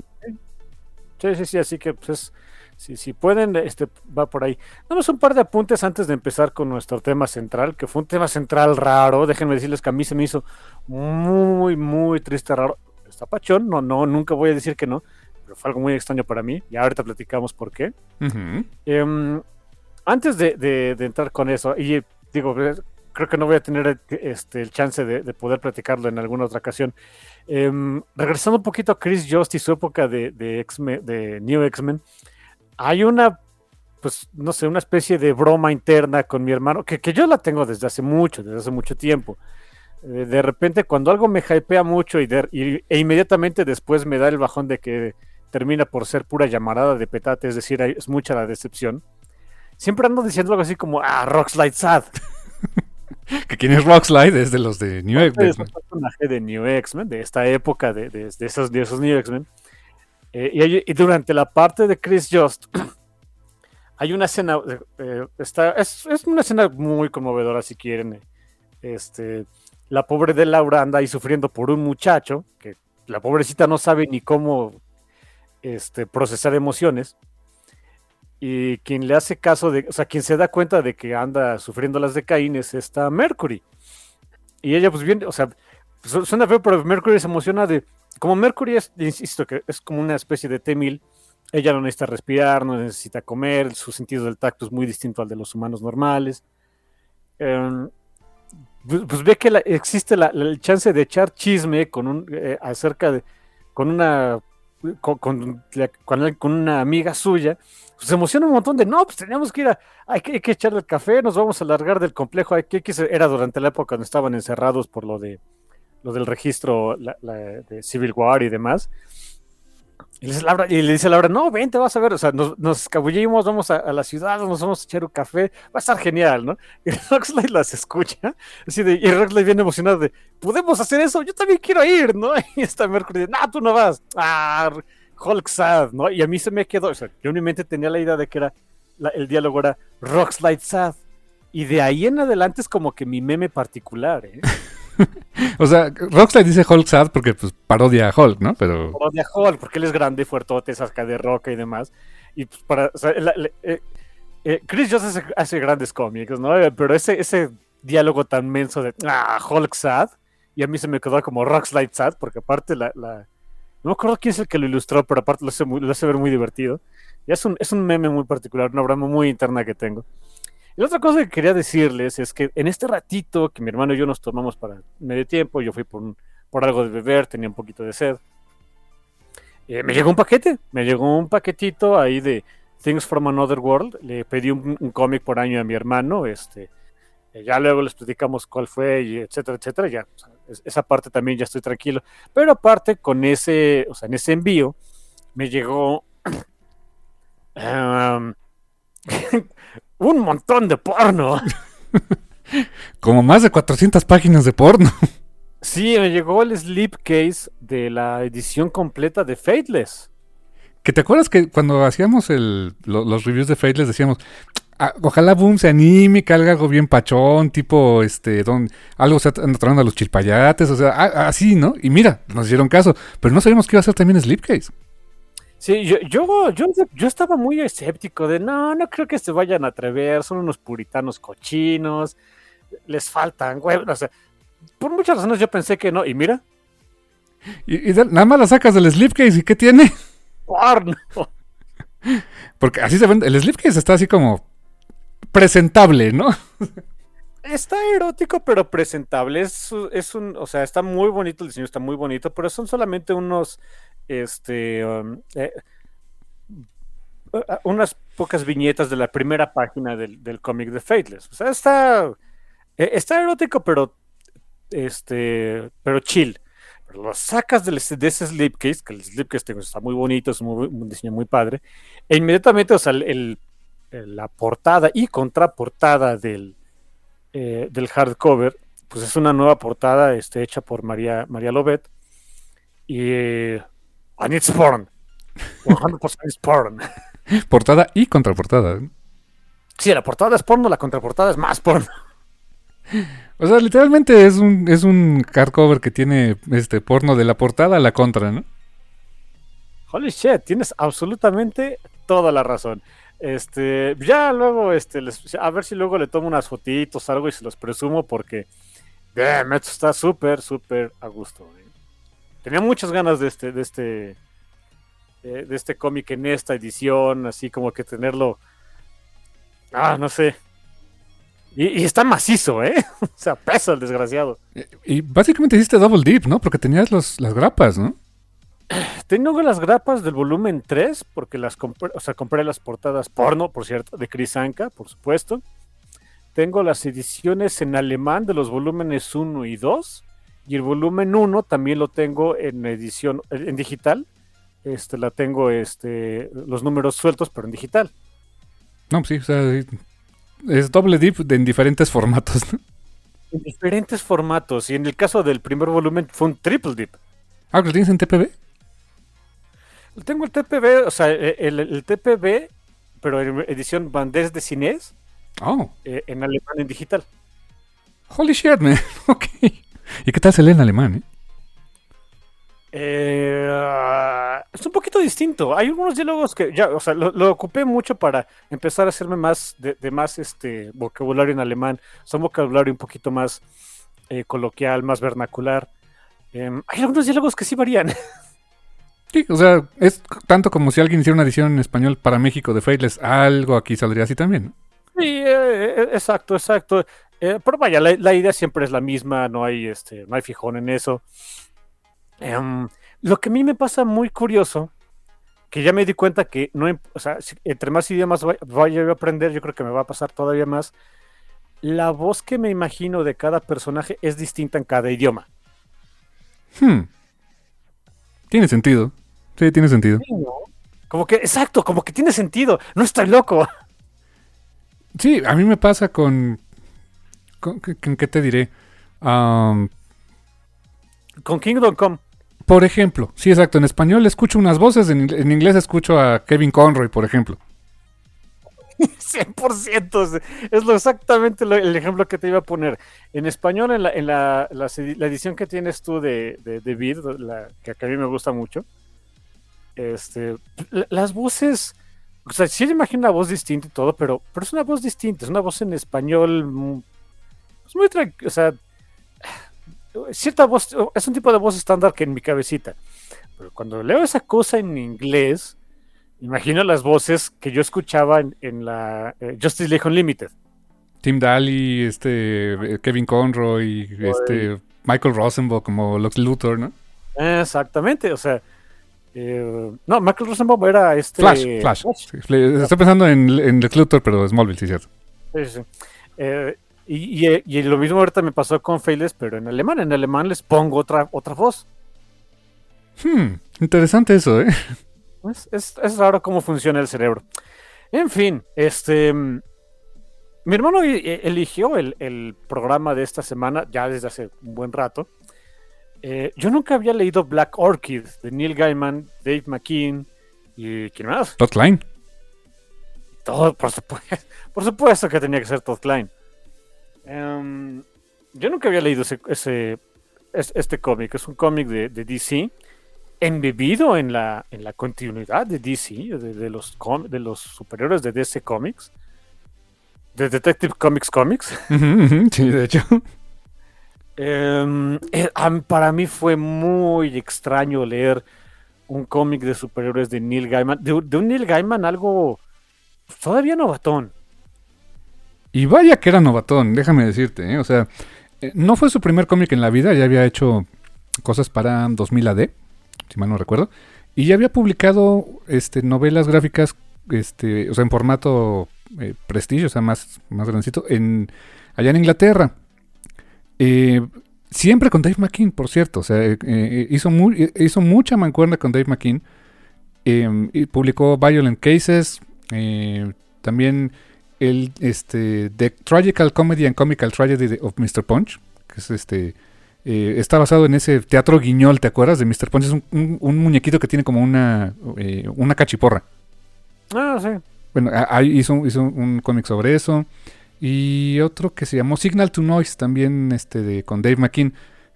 E- Eso es lo que ya es- ese era como su currículum allá en este, Inglaterra. Y resulta, resulta y resalta que en algún momento, en 1987, eh, esta Karen Berger y Dick Giordano estaban este, en, en Londres, a una convención, a un no sé a qué fueran. Y Neil Gaiman logró conseguir una cita con, con ellos para, para presentarles un pitch de diferentes personajes. Él y Dave McKean, así como que, compadre, vente, vamos a, hacer, a echarles un pitch a estos, va. Y le presentaron varios pitches. Eh, una miniserie, una, una serie de Hellblazer, o sea, una- más bien una serie de John Constantine, una serie de eh, Green Arrow, una serie de Sandman, pero no Sandman Morphy, o sea, ni siquiera estaba en su cabeza todavía eso, sino una serie de, de Wesley Dodds. Y otra serie de Phantom Stranger. Y a todos les dijeron que no, porque ya básicamente estaban en proyectos. O sea, Jamie, Delano estaba haciendo Hellblazer con, este, John Constantine. Estaba una, miniserie en producción de Phantom Stranger. eh, Wesley Dodds estaba apareciendo en la J en la Justice Society of America. Y eh, Mike Grell estaba haciendo su Immortal Run de Green Arrow. Entonces, pues no. Y ah, literalmente se sacó de- del del fondo de la lista este Neil Gaiman así de, ah, pues mira, tengo este personaje que me gustaba en algún momento en DC. Se llama Black Orchid. Y Janet Kahn le di- esta, perdón, esta Karen Berger le dijo, Black Hawk Kid, ¿y ese quién es, no? ¿Por qué? Porque el acento de, de Gaiman es británico, ¿no? Entonces, Black Orchid. Ah, o algo así, ¿no? Perdón por mi muy pobre imitación de acento británico, ¿no? Black Hawk Kid, ¿y ese dude quién es? Y le dijo Giordano, no, no, no, espérate, este, espérate, Karen, es Black Orchid, yo sí me acuerdo de ella. Ah, ¿quién es esa? O sea, también esta, esta ya es de, esta Karen de, ¿Uh? ¿por qué? Porque Neil Gaiman es bien ñoño. O sea, se acuerda de, de Black Orchid, ¿no?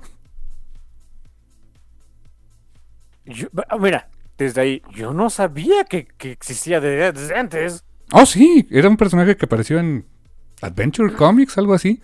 Eh, y creo que tuvo tres números de vigencia. Era una igual superhéroe genérico, medio, medio planta, pero no.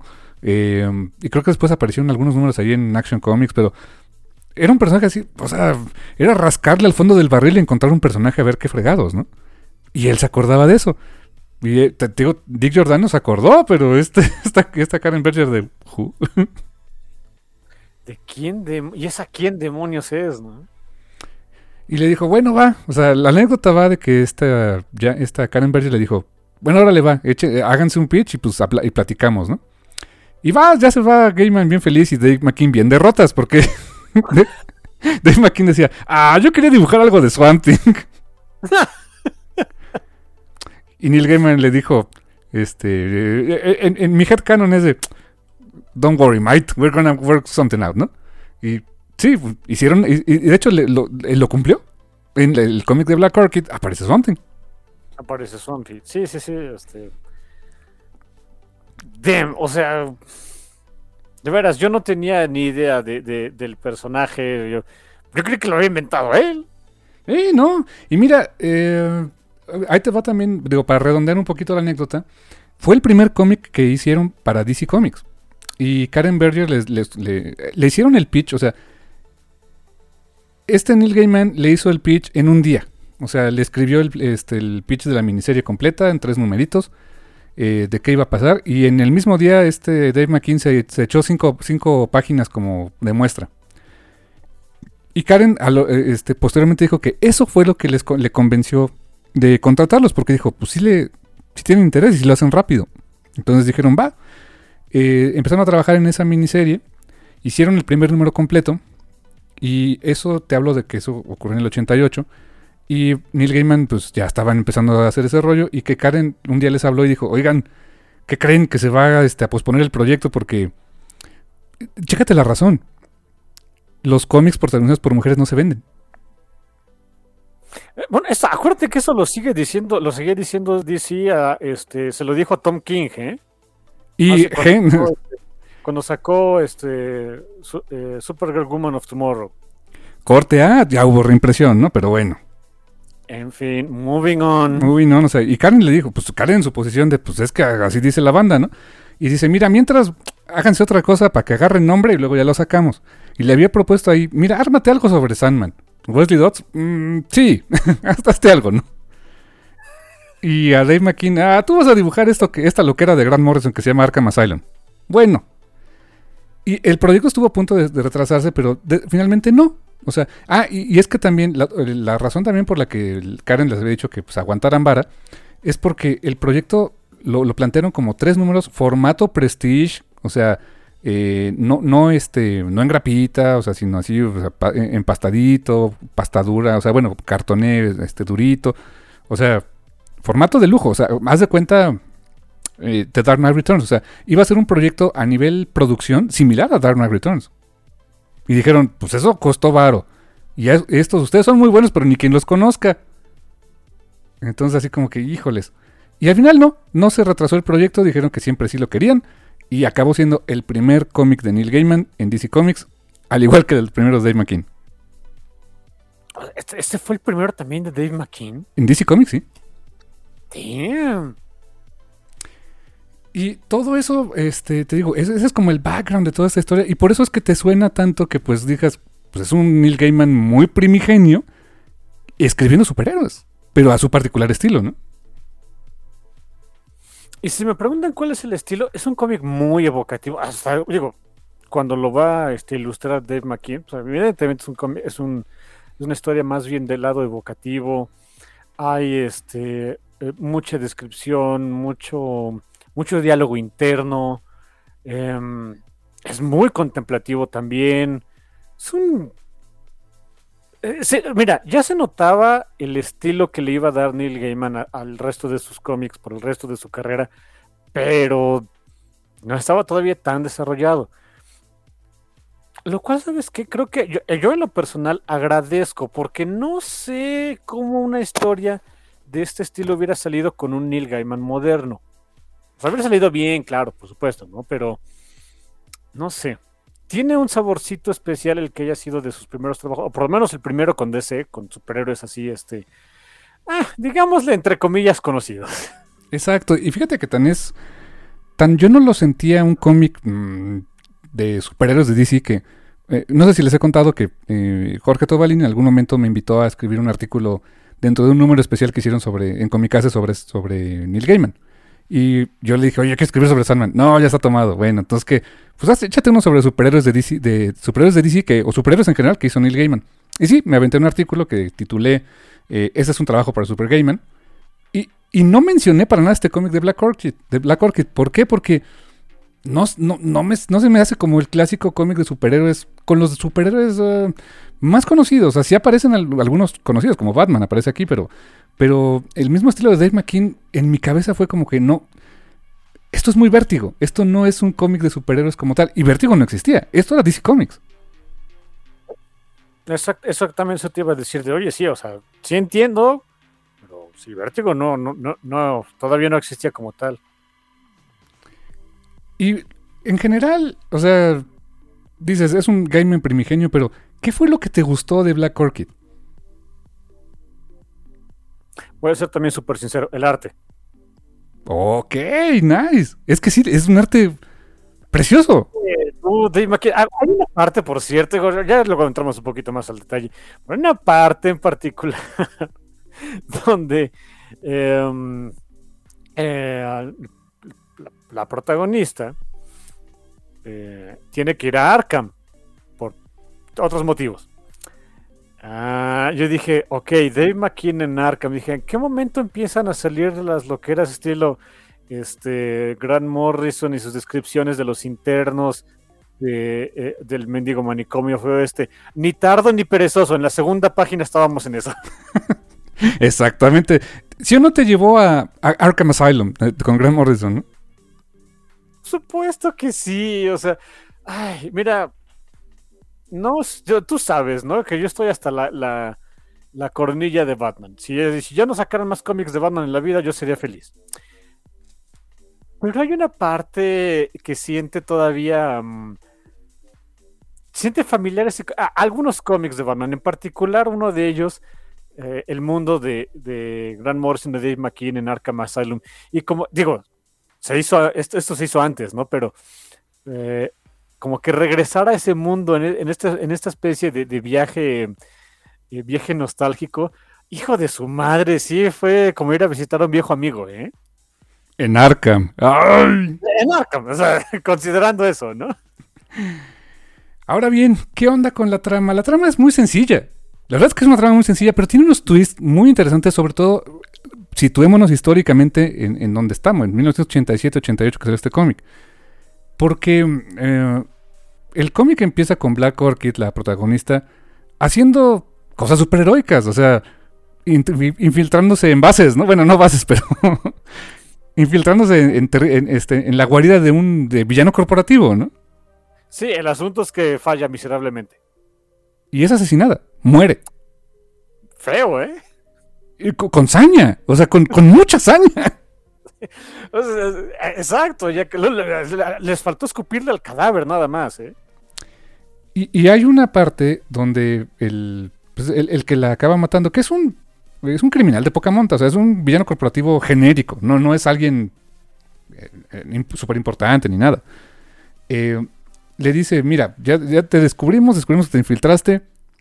eh, sé que... eh, y dice, normalmente aquí entraría el momento James Bond o, de los cómics, donde yo te amarro en un só- sótano, te cuento mi plan malévolo y te dejo la oportunidad de, de- que quizá escapes. No vamos a hacer eso aquí. Te vamos a matar. Ahorita, boom, le dan un tiro. oh my god. Honestamente, para la época, en DC Comics, siendo DC Comics, o sea, no, no una línea aparte.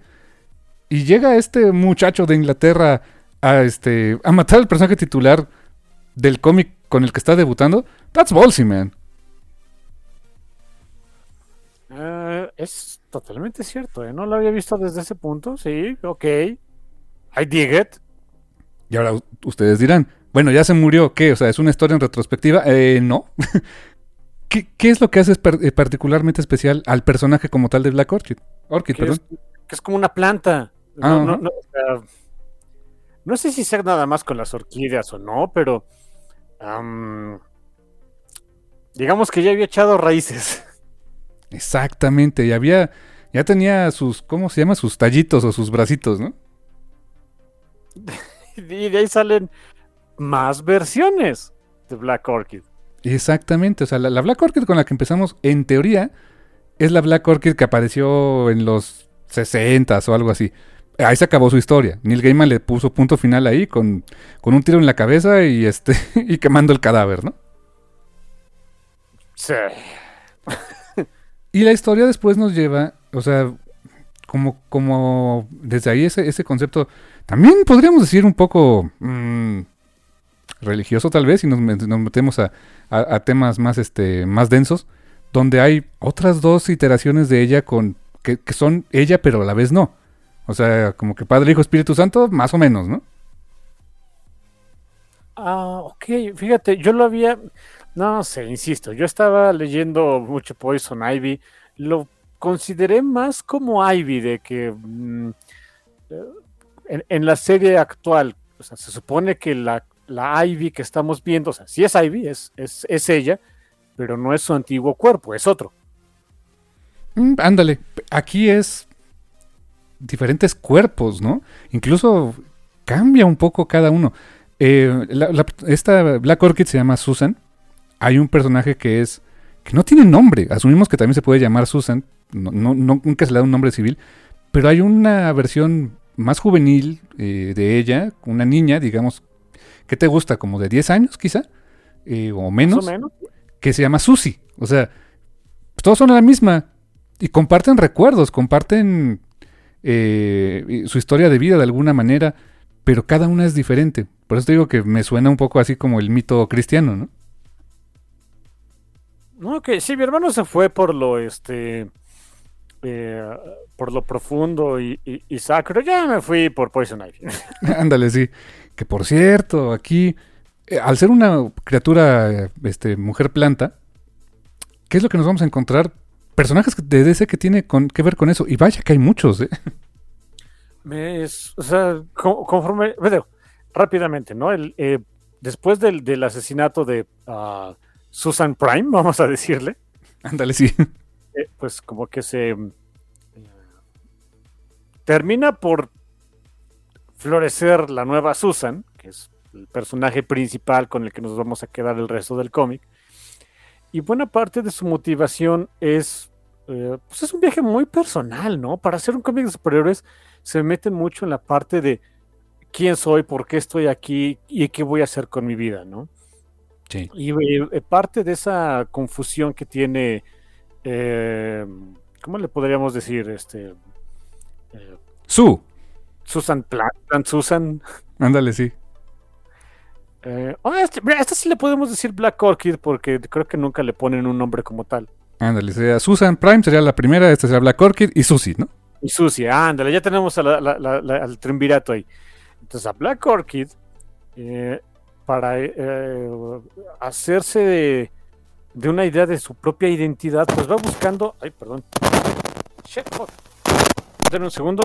Ah, ahí está. Le, le di un tope, le di un llegue acá al micrófono y como buen este eh, como buen aparato eléctrico con otros cuantos apes ya queda, en fin. Sí. Eh, digo, y, el parte del viaje de, Black Orchid es encontrarse a sí misma y para eso busca a otros, a otros individuos dentro del universo DC que tienen cierta conexión eh, pues con el mundo de las plantas, con el verde. De, se va a buscar eh, originalmente busca este a Goodrow, al, Moronic Man. No lo encuentra. Porque está muerto, se supone. Se supone que en ese entonces andaba muerto. Eh, busca a Pamela Isley. Eh, sí, Neil este, le, hizo la buena Dave McKean y metió ahí a, este a Swampy. O sea, hay más personajes plantas en, en DC de los que yo creía. Y, que, y que todo el mundo de plantas, o sea, el green es, es big deal, o sea, y eso también gracias este, a Alan Moore, ¿eh? Sí, ¿verdad? Viene de él. Eh, es, es, una de las cosas que te iba a preguntar. Iba a hacerla un poquito más adelante, pero viene de él, ¿verdad? Sí, total. Eh, digo, ya Swamp, no fue su creación, fue creación de este Len Wein y... Ay, en paz descanse el señor, que me gusta mucho su trabajo, este Bernie Wrightson. Eh, pero realmente ahí sí era un Alec Holland convertido en nombre planta y ya. O sea, todo lo del green y su colección de, todos esos, hasta que donde yo recuerdo, eso es una onda muy, de, esa es de, Alan Moore y es donde, ¿te acuerdas en Anatomy Lesson? Que vimos que realmente Swamp Thing es Swamp Thing, o sea, no es Alec Holland, es una cosa que se crea Alec Holland, ¿no? Sí, ay, ese, ese número, Anatomy Lesson, Dios, ok. Por cierto, nota al margen, eh, la razón por la que también este Neil, Gaiman propuso así como un personaje bien oscuro es de, mira, si, a este Alan Moore le salió con un personaje bien oscuro que nadie quería, que no nos salga a nosotros, ¿no? Ah, dentro de lo que cabía, ¿no? Sí, exacto. Digamos que le salió, aunque no exactamente. Bueno, le, le bastó para que le aprobaran otro cómic después que fue legendario y muchos lo dicen, yo estoy de acuerdo con ellos, en buena medida le salvó el trasero a la industria del cómic en, la segunda mitad de los noventas, ¿eh? Totalmente, sí, sí, sí. Hablamos de Sandman, desde luego. Estamos hablando de Sandman, exacto. Pero sí, o sea, es Susan, bueno, Susan la desaparecida, Black Orchid y esta Susie, ese triunvirato, y esta viene, viene esa búsqueda de pues quién es. Realmente hay, hay unas partes, de este, digo, no nada más el cómic se va por ahí, hay dos personajes muy importantes que que también están, eh, pues, apresuran mucho las cosas o, hacen que las cosas se muevan. Una es su ex esposo, Carl, que es un asco, o sea, es un... Ah. Oh, Dios. Fucking. O sea, de verdad es que Neil Gaiman creo que tenía la misión en la cabeza de, vamos a lo despreciable, ¿no? De hecho, ¿sabe? hay algo que voy a decir de este cómic. Em, varios de sus antagonistas, empezando por Carl, son gente despreciable. Mucho. Para hacer un cómic de Neil Gaiman, donde, donde el buen Neil, digo, insisto, es, un Neil novatón. Pero si, si ustedes leyeron Sandman, eh, y hay, hay, muchas otras historias de Neil Gaiman, eh, eh, no, no solo de Sandman, sino de, otro tipo de historias, a menos que sea Coraline, por ejemplo, como que la división entre el bien y el mal es muy tenue en varias ocasiones. Sandman, evidentemente, American este, Gods. American Gods, otra de ellas. Em, Aquí no, ¿eh? No, aquí, o sea, Carl no tiene redención. O sea, es un golpeador, mató a su... Ah, porque para esto la esta Susan Prime ni siquiera es Susan Prime. O sea... Ah, sí, claro, ah, es, es cierto. O sea, la, la, verdadera Susan murió hace mucho. Y su, su esposo Phil fue quien, junto con Woodrow y eh, Pamela Isley, Lele Holland, desarrollaron una, una tecnología, ya sabes, ¿no? O sea, bullshit science, para más o menos clonarla mezclada con, un, con planta. Y por eso es la primera Black Orchid, eh, esta Susan, que ya me estoy arrepintiendo de llamarle Susan Prime porque no es la verdadera Susan Prime. Eh, digamos de Susan, ¿no? Eh, Susan. Eh, pues es, es, es, la que protagonizaba los cómics de Black Orchid en aquel tiempo, eh, pero realmente la verdadera, verdadera murió este, por su pro, por, este, ametrallada, ni siquiera un disparo, ametrallada por su porquería de esposo, ¿no? Oye, eh, exacto, ni con hasta con saña otra vez, ¿no? Ni, ni siquiera le puedo dar nada más dar un tiro ahí este, y se acabó. No, no, no. Puedo darle varios. Sí, sí, sí, es para que, que, que, que sufra, ¿no? Es eso. O sea, no, no hay redención del tipo. Y él estaba en prisión. Sale de prisión y este, pues, para seguir siendo un scumbag y le va a pedir chamba a otro scumbag. Sí, que según era su, su cuate y no sé qué. ¿Quién es el villano corporativo este, por excelencia en DC? Lex Luthor.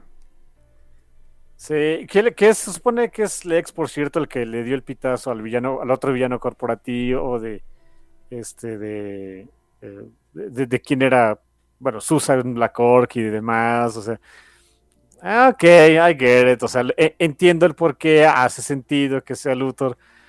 Pero hay una parte de mí que ya Luthor es de, ay, ¿por qué no te mueres? Y ese Luthor, digamos el de John Byrne, el que hizo en Man of Steel, pero llevado a ser más ojéis, ¿no? Sí, uh, mira, eso, eso, también se lo tengo que reconocer al, al buen Neil. ¿eh? Eh, hay ot había otras versiones de, del ex Luthor. Me acuerdo, por ejemplo, de la, de la época más o menos de la muerte de Superman.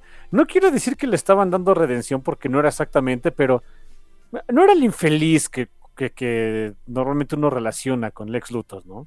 Sí, aparte ni siquiera era, o sea, sí era él, pero para el mundo no, era según su hijo. Ah, exacto, ¿no? Porque hasta tenía pelo, era más joven y no sé qué, bla, bla, bla, bla, bla. Eh, me agrada que King Neil también no lo hizo, eh, no, no, trató de darle un lado bueno, pues. No tenía, o sea, no hay punto redentor ahí con él, ¿eh? Exacto, exacto. Y ellos son como los dos, o sea, grandes villanos de esta historia. Lex Luthor quiere a esta, eh, a, a Black Orchid y a Susie porque pues son metahumanos, son que puede experimentar con ellos, o sea, pues lo quiere porque Evil Genius, ¿no? Y la y el otro es pues es quiere más venganza, ¿no? Porque hay Amibol, ¿no? porque no porque Neil no me escribió lo suficientemente malo, ¿no? Sí, exacto. Nada más le, fal le faltó hacerle y ponerle colmillos, no sé, algo así. Una suástica probablemente hubiera ayudado si quieren hacerlo más maldito, ¿no? Ahí está. Bueno, hay una viñeta donde se pone así como a disparar así, metallistas Morica, casi casi, ¿no? Eh, eh, mira, o sea, ¿sabes con qué lo relacioné? ¿Te acuerdas de Ángel del No Muy Sucio? Ah, sí, no manches. Sí. Eh, en mi mente esa era la voz. Oye, buen punto. La próxima que lo, lo voy a leer así. Bueno, más bien, desde cuando lo leí, en el momento en el que llegué a esa parte y, y en adelante, como que siempre era esa voz. De, una, vez más, ¿no? hablando un poquito de las voces internas que les ponemos a los personajes, también así me pasa. O sea, el momento en el que hay alguna, alguna escena o algo que me recuerde a alguna otra cosa que vi en la vida, olvídenlo de ella que se me quite esa vocecita este, para algún personaje, tendría que pasar muchos años. Y, y, dicho esto dirías, oye, es que es un cómic con mucha acción. Eh, no, hay mucha violencia, pero no hay mucha acción. Es muy contemplativo, es muy evocativo. Ta también porque sí es el arte de Dave McKean. Sí, sí, sí. Sí, el señor no se presta, o sea, su arte, no dudo que lo pueda hacer, es un artista muy capaz, pero, pero su arte no es como para eh, splash pages llenos de, de, personajes este, peleando uno contra otro. Eh, no, no, su arte no es para eso, ¿no? No, no, no, no. Es, es un arte muy bonito, muy. Eh, muy. muy es, muy estético en su estilo, pero no es para eso. O sea, no, no es. Mira, o sea, a lo mejor digo una burrada, pero ahí va. Como que yo, en mi mente tengo así dos grandes artistas eh, que han que utilizan técnicas de pintura tradicional para hacer cómics de superhéroes. Por un lado están, o sea, sé que hay más, ¿no? Pero está, digamos, el estilo Alex Ross y el estilo Dave McKean por otro lado. Ándale, sí, exacto. Y luego tiene sus, o sea, hay gente como, no sé, Gabriel Deloto, que es más Dave McKean que Alex Ross, aunque eh, trata de ser también hiperrealista, ¿no? Ah, sí, exacto, pero bueno, o sea, em, digo, te- tengo como que esos dos grandes polos. No sé si, a, a- a lo a lo mejor estoy diciendo burradas, es muy probable que sí, soy bien burro, pero en mi mente así es como que la clasificación, digamos. ¿Sabes? También Dave McKean, como que, con quien creo que comparte, no te diría que exactamente todo el estilo, pero Bill Sankiewicz en sus portadas. Sí, aunque Bill sí es, sí le entró mucho más a, a la onda de la acción superheroica, ¿eh? Sí, sí, sí, en New Mutants, por ejemplo. New Mutants, eh, ah, Ahí está la- el ejemplo, ¿no? Su trabajo seminal, por cierto, con lo de New Mutants. eh, que lo estuve leyendo en, este, en la aplicación esta de Marvel Unlimited. Damn, qué buenos cómics eran, ¿eh? ¿Ya leíste lo del Demon Bear? Eh, ya, ya leí el Demon Bird. Y, y mira, de, de veras que, eh, pe- pequeña pausa, pero cuando, cuando Marvel va a poner algo sobre el Demon Bear, invariablemente algo van a sacar con, con Bill Sankiewicz, una portada eh, alterna, qué sé yo, pero eh, es como su fetiche de, de este, de Marvel con el Demon Bear, no sé. Probablemente, pero sí, o sea, es. Damn, qué buenos cómics eran, ¿eh? Sí. Eh, tan bueno como era el X-Men de Chris Claremont en aquel tiempo, me atrevo a decir que sus ideas más locas estaban en New Mutants, ¿eh? Sí, aparte, los hacía- hacían sufrir a esos pobres niños, que qué bárbaro. Ay, nada más la miniserie de Iliana, que no, no de New Mutants, pero la- su miniserie tal cual dices, no, ya, da- denle algo a la pobre niña. Sí, de veras, o sea. Estaba a nivel Remy su asunto, ¿eh? O sea, Sí, oye, oye, ¿no, ¿no crees que Liliana merece un descanso? No. Ah, ok. sí. A- algo así como Neil Gaiman escribiendo aquí a estos villanos, o sea, ¿no tienen un punto redentor? ¡Oh, no! ¿Cómo? No, no, no, no. Sí, eh, oye, ya, oye, ya me cayeron mal, ya entendí que son malos. Can we move on to the story? No. Ah. Luego todavía al final se da el lujo, eh, eh, curiosamente en su tercer número, se da el lujo de meter eh, más villanos, o sea, otro achichincle de Luthor que también que anda buscando a estas eh, eh, mujeres planta en el Amazonas. Y, también es Lizzie Bastard, le, alcanza a desarrollar esa personalidad que dices, lo tengo que odiar, ¿no? Sí, que fíjate que también es algo que me. O sea, yo. Insisto, el, fue, muy interesante, raro, pero muy interesante ver ese Neil Gaiman primigenio. Yo pensé que la historia se iba a ver más como una historia de, de, venganza, ¿no? De, de Black Orchid queriendo vengar la muerte de Susana Secas.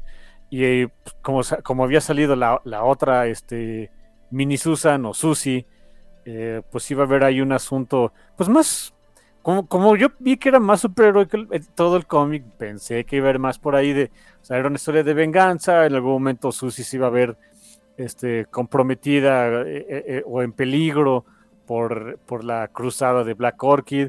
Realmente nunca pasa eso, es más bien Black Orchid y Susie eh, tratando de buscar dónde encajar. Eh, eh, hay un momento muy padre, eh, me parece que es en el número 2, que después de que eh, busca esta Black Orchid, insisto, ¿no? A Goodrow, que no lo encuentra porque andaba muerto, que después vimos que no andaba muerto, andaba de parranda, en fin. Larga historia con el Moronic Man.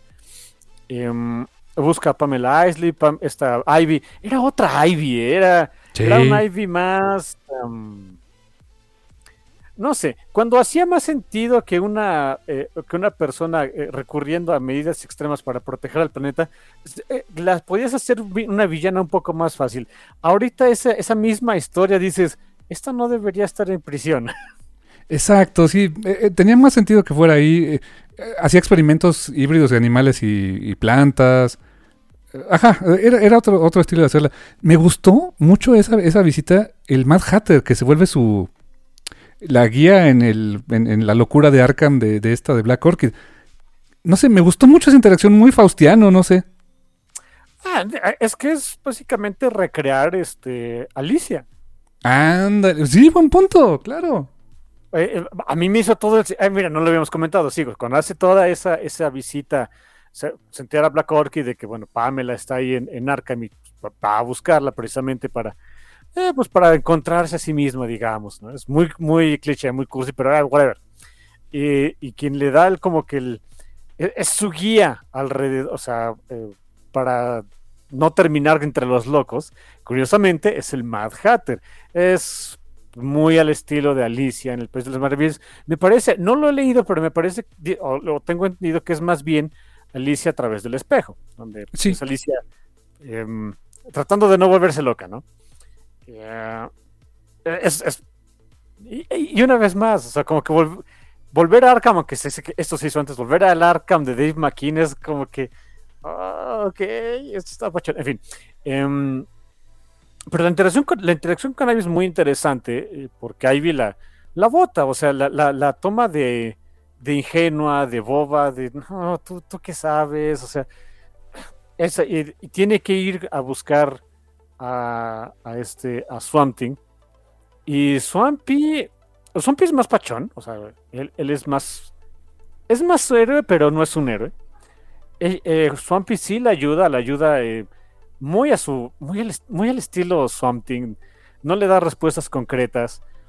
Eh, y le dice, bueno, llega uno de los, un par de los, de, le da un par de regalos y el regalo más importante es que le da unas semillas. Unas semillas donde dijo, eh, vas a encontrar algún lugar en donde vas a poder ser tú. Donde encuentres ese lugar, planta estas. Y ya se, se, se va la pobrecita de, Black Orchid, ¿no? Y es una muy divertida este, cuando llega. ¿Cómo se llama la novia de Swampy? Ah, esta. Um, Abby Arkin. Abby Arkin llega Abby de, oye, ¿y esa quién era? No, pues una. Es una antigua amiga de una antigua amiga. Es complicado, ¿no? Ay, ¿qué le diste? Técnicamente le di hijos. Tenemos que hacer algo con cómo dices las cosas, Swampy. Sí, como que no. Fíjate, de esos momentos de humor involuntario que dices, Neil Gaiman, o sea, lo, lo pusiste en el punto, hijo. Sí, es, es, que también es la forma. Y, y, y, ese fue uno de los momentos donde dije, sí, este es Neil. Ah, en Sandman hay mucho de eso. Hay mucho humor. O sea, involuntario no nos referimos a de que Neil no lo haya querido hacer con humor. No, sí lo quería hacer así. Pero que es un, un, un humor involuntario del personaje. Es de esos momentos que estoy segurísimo que Neil llegó a, a, ese momento porque la historia lo fue llevando ahí. A, es, a ese diálogo. Sí, ¿no? Sí, sí, sí. Es, exacto, exacto. Era. Eh, se sintió correcto al momento de. ah, ok, sí. Eh, eh, queda bien aquí, pues. Dicho eso, quería también hacer este un, un comentario que yo creo que muchos me van a crucificar porque para empezar saben que mi escritor favorito en la vida es Neil Gaiman, pero no puedo cerrar los ojos cuando digo, come on, man, you can do better. Claro que después lo hizo mucho mejor, ¿no? Pero quien le dice a, a eh, Black Orchid que, que vaya a buscar a Pamela Ailey al, asilo Arkham es Batman. Sí.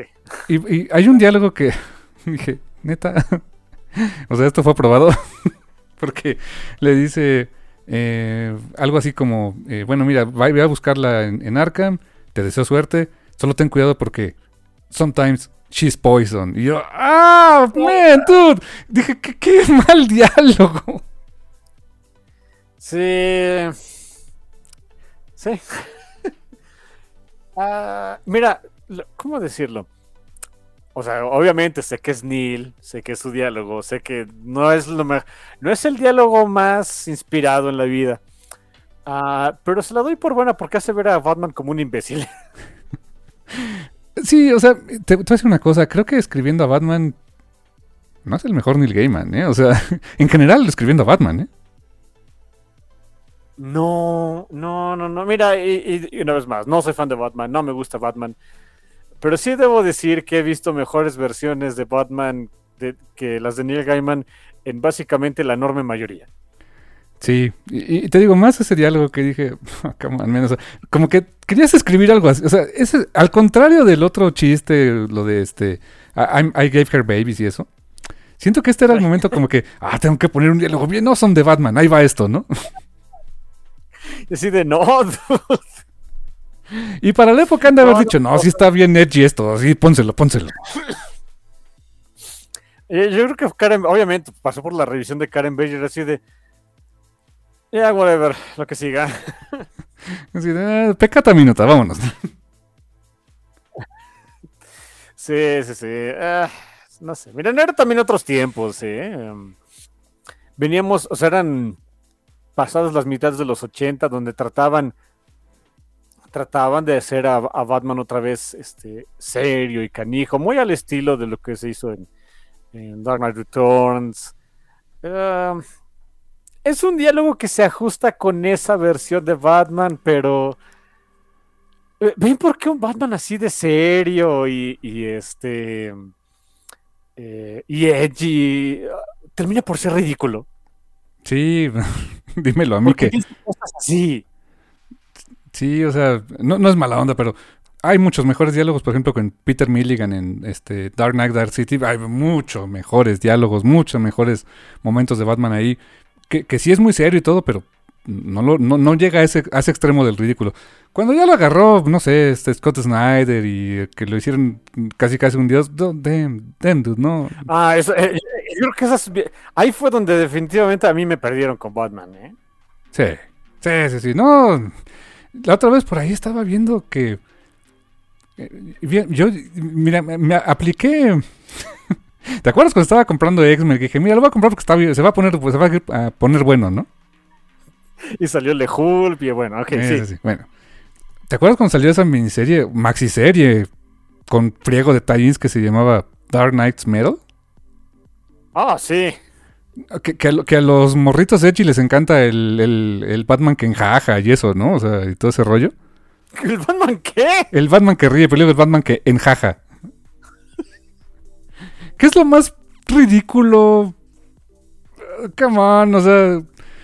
Ni Marilyn Manson en sus sueños más este, pachecos se iba a imaginar algo así, ¿no? O sea. La neta. Ok. Pero bueno, eh, la compré toda. Eh, cuando lo sacó Smash, y todas, todas eran portadas metalizadas, metálicas, obviamente, porque pues era metal. Eh, no entendí un carajo la condenada serie. Y, de hecho, la vendo si alguien se interesa. porque digo, ya, hijo, esto me, eh, me, me está ocupando espacio, vámonos, ¿no? Si alguien quiere las grapas ahí. Te viste bien, este. Bien sincero, te la vendo. Sí. O sea, ¿estás aprovechando el programa para vender cómics que ya no quieres? Sí. Oh, ok. Sí. Sobre todo esos, no, no los quiero. Tampoco los voy a tirar porque me costaron una lana, o sea, luego los quiero recuperar, ¿no? Pero You fucking aso. Ok, está bien. Te la doy por buena, pero en fin.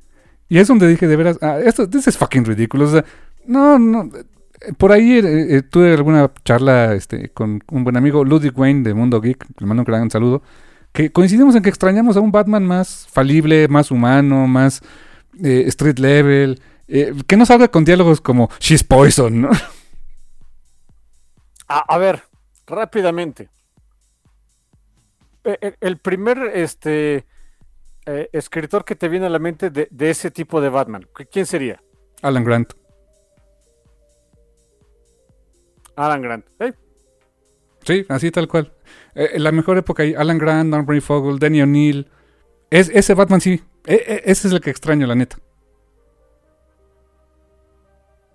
Mira, no es el mejor ejemplo, pero hasta lo que hizo Chuck Dixon, Chuck Dixon en, en Nightfall, Por ejemplo, claro. literalmente es el Batman más falible del mundo, ¿eh? Eh, le rompieron la espalda. Y estaba, estaba Pacheco.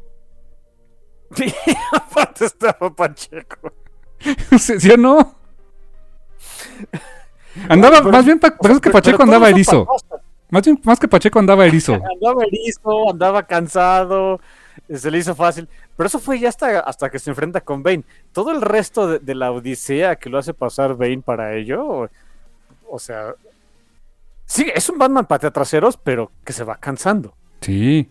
Y, ese es el Batman que me gustaba, porque pues, eh, pues, eh, ha- hacía las cosas pues, porque las tenía que hacer y, quería seguir haciendo las cosas correctamente, pero pues no, no le daba la vida. Digo, ahorita regresamos a Black Orchid, pero de las cosas que creo que todavía conservas con buen agrado ese recuerdo de Batman, ¿te acuerdas también de Night's End? Cuando no podía, o sea, ya recuperó sus patas, pero no podía este, volar. O sea, y, y Lady Shiva le hizo pasar un infierno también para volver a ser este Batman, ¿no? Eh, mira, honestamente, mira, sí me gusta Nightfall. Nightsense se me hace mucho más entretenida, ¿eh? ¿Verdad que sí? Y, y con todo que Nightfall me gusta bastante, ¿eh? Night Quest, mm, pues Está muy larga, ¿no? sí, o sea, es como la saga del clon, ¿no? Que cuando en inglés se dice, you overstay your welcome, ¿no? o sea, como que ya te quedaste mucho tiempo, ¿no? Sí. Sí, sí, sí, es de, bueno, ¿a qué hora te largas? En fin. Pero sí, este, Night Quest es muy, muy condenadamente divertida. Es, eh, y aparte vemos un Jean Paul Bailey que es una pachanga, ¿eh? Ah, sí, no. Edgy as fuck, man. O sea, y es el gran comparativo del Batman que sí me gusta con el Batman que después acabaron escribiendo. Sí, donde ya veía visiones y siempre tenía este, sus diálogos épicos y, y, este se creía, se creía murciélago, el infeliz, se dormía en una piedra. ¡Ay, esa escena! que lo ve de lejos este Robin así de, what the fuck, ¿no? De, no, nope. así de, oye, Jean Paul, ah, no. No, siempre no quería nada, ya me voy. O sea, voy a ver qué. Voy a ver si Alfred me deja pasear al perro o algo así. Sí, o sea. e- Era un. Era una premonición de lo que venía, ¿eh? Sí. Y ese final, don, ese final de Night Quest, o sea, y de cómo termina, es una es chef kiss para esa resolución, la verdad. Es una de, los de las mejores resoluciones en, en- en cómics de superhéroes que he visto en, en mi vida, ¿eh? Sí, sin duda. Y te digo, duele decirlo, es del fucking Batman, en fin. pero está bonito. Era la época en que Batman estaba estaba chido. Sí, sí, honestamente, o sea, es, es, si quieres, sí es un poco farol, pero es bonito. ¿eh? Ándale, sí. No que Eh. she's poison. Nunca se va a olvidar eso. No lo supero, dude. Sí, ¿sabes qué? Sí, sí, eh, no sé, cuando lo leí no, no me hizo gran, o sea, no, no me hizo mucho ruido, pero ahorita que lo estábamos platicando, ahorita lo, lo- lo estoy, esto, lo estoy repasando, lo tengo aquí en digital, evidentemente, no, no, lo, no lo tengo en físico. Este... Damn, sí, es... Es fucking ridículo. Eh, no, no fue su fuerte ahí de Neil Gaiman. Todo lo demás en ese cómic, eh, excepto la caracterización de los villanos que son todos este, malos hasta la médula, que creo que era lo necesario quizá para, para la época, ¿no? De verdaderamente tener un villano así. No lo sé. Sí, eh, eso te iba a decir. O sea, quizá para mí el punto flaco del, del cómic es Batman, para variar. Em, salvo por cómo lo ilustra McKean. Oh, sí. Y las letras de Todd Klein ahí me encantaron. Muy, o sea, eh, el- el- los lobos de Batman y todo eso, muy bien hechos, ¿no? Sí, sí, sí, porque todos los, globos de texto de Batman, pues en oscuro, porque él es, toda oscuridad. Eh, Dave McKean lo dibuja como una sombra. Ajá. eh, eh, De hecho, es apenas perceptible. O sea, no, no, no ves una figura completa de Batman ni de broma, ¿no? Es un excelente punto. Ven, cómo- o sea, eh, eh, si ustedes leyeron eh, este Arkham, Arkham Asylum, mm, hay mu- hay- ahí se ve un poco más, o sea, sí ves más un poquito más a Batman. O sea, disiernes cómo es la, disiernes que ahí está el, el murciélago y que y el cómo se mueve en ese ambiente. Cuando Black Orchid se encuentra con Batman, lo hace, o sea, más bien es Batman quien la encuentra, o sea, la, la ve caminando en, en- en Ciudad Gótica y dice algo, algo contigo no está bien. Y, y le habla desde las sombras. Y ves muy poco al desgraciado murciélago. Eh, nada más se alcanzan a ver de, de repente ahí sus orejitas, un poco, una parte de la silueta. Lo más que se alcanza de ver de Batman, ahorita lo estuve buscando. Es una, es una escena donde van caminando en un parque. Eh, ya es casi la escena final ahí con, con el murcielaguito este. Y es cuando se, se despide eh, Bats de, de- de Black Orchid. Se alcanza ya a ver de perfil a, a- a Batman, eh, pero una vez más, como una especie de sombra, y se acabó. Realmente no lo ves mucho. Eh, la, la- la forma en la que McKean utiliza pues, lo, lo que es el gimmick de Batman, ¿no? Utilizar las sombras para ocultarse y ser edgy y demás. Sí le queda, ¿eh? Sí, lo hace que tenga sentido. Sí. También porque, bueno, insisto, es pintura más que dibujo. Eh, no es un, no es realmente. O sea, McKean no es hombre de acción para andar haciendo ahí sí, este, eh, el tipo de escenas que esperarías en otros ilustradores de, ah, shit, tope, ah, otros ilustradores que hacen a Batman. Ah, pero bueno, e, en ese sentido aprovecha muy bien su estilo para venderte eh, pues esa figura amenazante y pareciera hasta, mm, no sé, eh, casi mítica del murciélago, ¿no? Sin llegar a ser el Batman Dios. Ay, sí, no, sí. lo vería ¿Sabes qué? Es como lo vería un, un, este, un civil de Ciudad Gótica, que ves nada más la sombra. No es malanda, pero es algo así como un poco lo que hacía Christopher Nolan en Batman Begins, ¿no? Ah, ándale. Eh, era que realmente lo ves poco. Eh, exactamente, que, es también el chiste. Creo que eso lo hizo bastante bien Dave McKean. Y en general todo su arte lució muy bien. Y no hemos hablado mucho de Todd Klein, pero... O sea, es un Todd Klein también, no, no, sé qué tan primigenio, pero... O sea, muy competente, eso sí. O sea, hizo las decisiones adecuadas con los lobos. Eh, no, siento que, que, sea su trabajo tan destacado como lo hizo en Sandman. Pero vaya que hizo un gran trabajo aquí, ¿eh? Sí. No sé. A mí no, no, siento que haya un trabajo, o sea, no siento de todos los trabajos que he leído de Todd Klein que haya uno donde haya uno donde yo diga, este, o sea, sé que es Todd Klein, pero todavía no es tan bueno. No, ya desde aquí, ¿eh? Hay muchos tipos, hay, hay varios tipos de tipografía, eh, muchas formas de los eh, globos de texto, colores dentro de los globos de texto para cada personaje. O sea, ya, ya ves aquí al Dave McKean que se partía el alma y la cabeza y la vista y las manos para hacer su trabajo. ¿eh? Eh, sí, eso sí. Y, coincido contigo, por ejemplo, ¿sabes? Un, visual que me gustó mucho es cuando habla Black Orchid es un tono de violeta.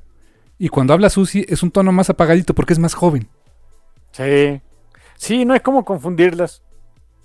A pesar de que de repente en el arte, o sea, eh, por el tamaño las, las llegas a, este, a diferenciar, pero de repente, si están en, una toma muy lejana, pareciera que son igualitas, ¿no? Eh, con el arte de McKean. Cuando ya hablan y que les ponen ese, ese, ese tono en su globo de texto, ¡ah! Fantástico, ¿eh? Sí, estoy seguro que es de esas cosas que en el vaivén de, de, de Gaiman, McKean y, Klein estuvieron diciendo, oye, oye ¿cómo, le hacemos para que no se nos confundan los lerdos estos que van a leer el cómic? Y todo están de chill, yo sé cómo. Y le salió, ¿eh? y digo, estoy seguro que eso vino de Todd Klein, así que, Por eso te digo que ya desde entonces digo, no, este cuate ya era un. Ya, era otra cosa, ¿eh? Y recordemos, todo esa manita. Todo esa mano. Santo Dios. Por ahí eh, escuché una entrevista con este Clayton Cowles. ¿Sí lo ubicas, letrerista también? Este, ah, sí, por supuesto. Friego de trabajo de Clayton. Eh, que él comenta que él estudió en la Joe Kubert, Joe eh, School of Arts, of Sequential Art. estudió para hacer cómic, o sea, y sí, llevó materias de, entintado, este, o sea, todo. O sea, acabó decidiéndose por el, el este, la rotulación y dice que él sí aprendió a rotular a mano. O sea, no es su, su, este, su herramienta del día a día, pero sí aprendió a rotular a mano porque eh, Joe Kubert les decía, o sea, si hay, va a haber muchas herramientas o ya hay muchas herramientas, pero tienes que aprender el oficio desde, desde, pues desde cero. Y, le, y todavía le tocó rotular, este, así, páginas de prueba y todo eso, a manita con regla T y toda la onda, ¿eh? Sí, ya, después eh, hizo sus fuentes y todo, y, o compraba fuentes también, y, ya tenía sus...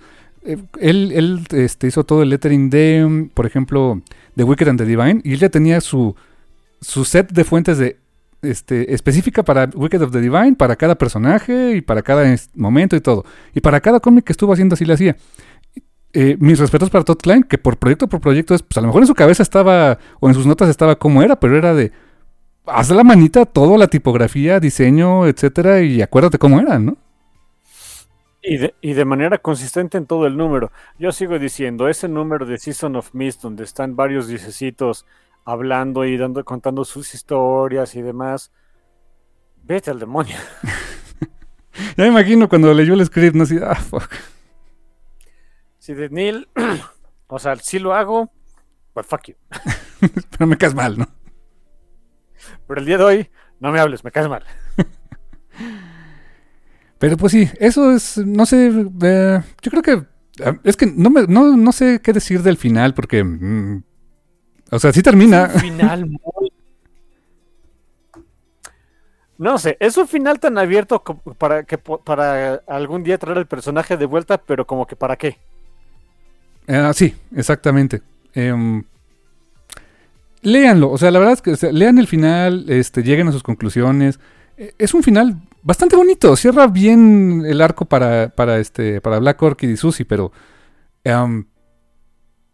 eh, es, es un poco anticlimático y a propósito. Y a propósito, realmente, si te pones a pensarlo, se- su, la- su arco terminó como a la mitad del número 3, o si me aguantas hasta en el número 2, ¿no?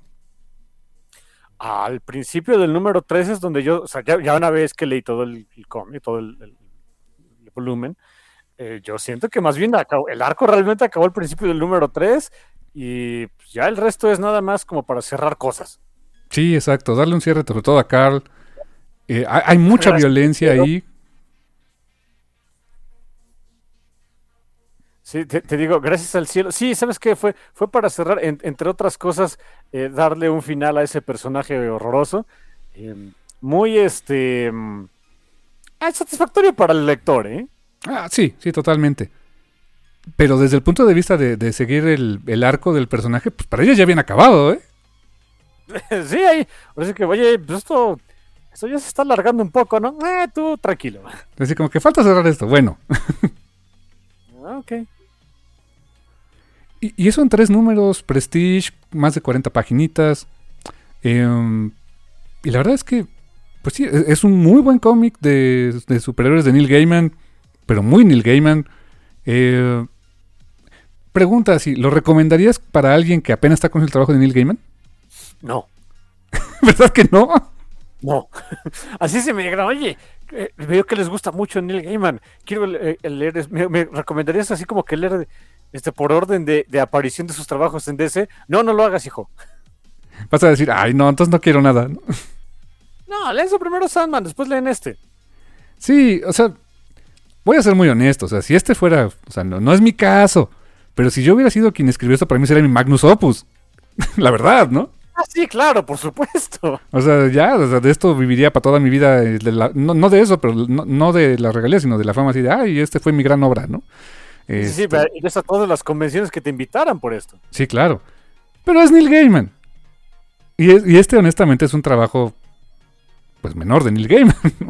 no es, perdón, Neil, lo siento, es la verdad.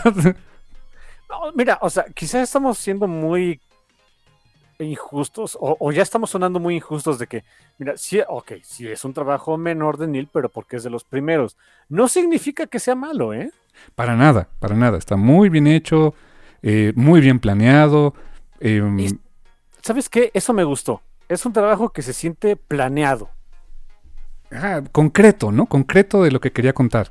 Sí, o sea, de principio a fin están, era cierta cantidad de páginas, eh, o sea, me estas páginas para contar la historia, perfecto, yo lo adapto, queda bien, eh, no dejo cabos sueltos, insisto, el final es, eh, puede ser lo suficientemente abierto si alguien quisiera volver a traer a sus personajes, pero como que para qué.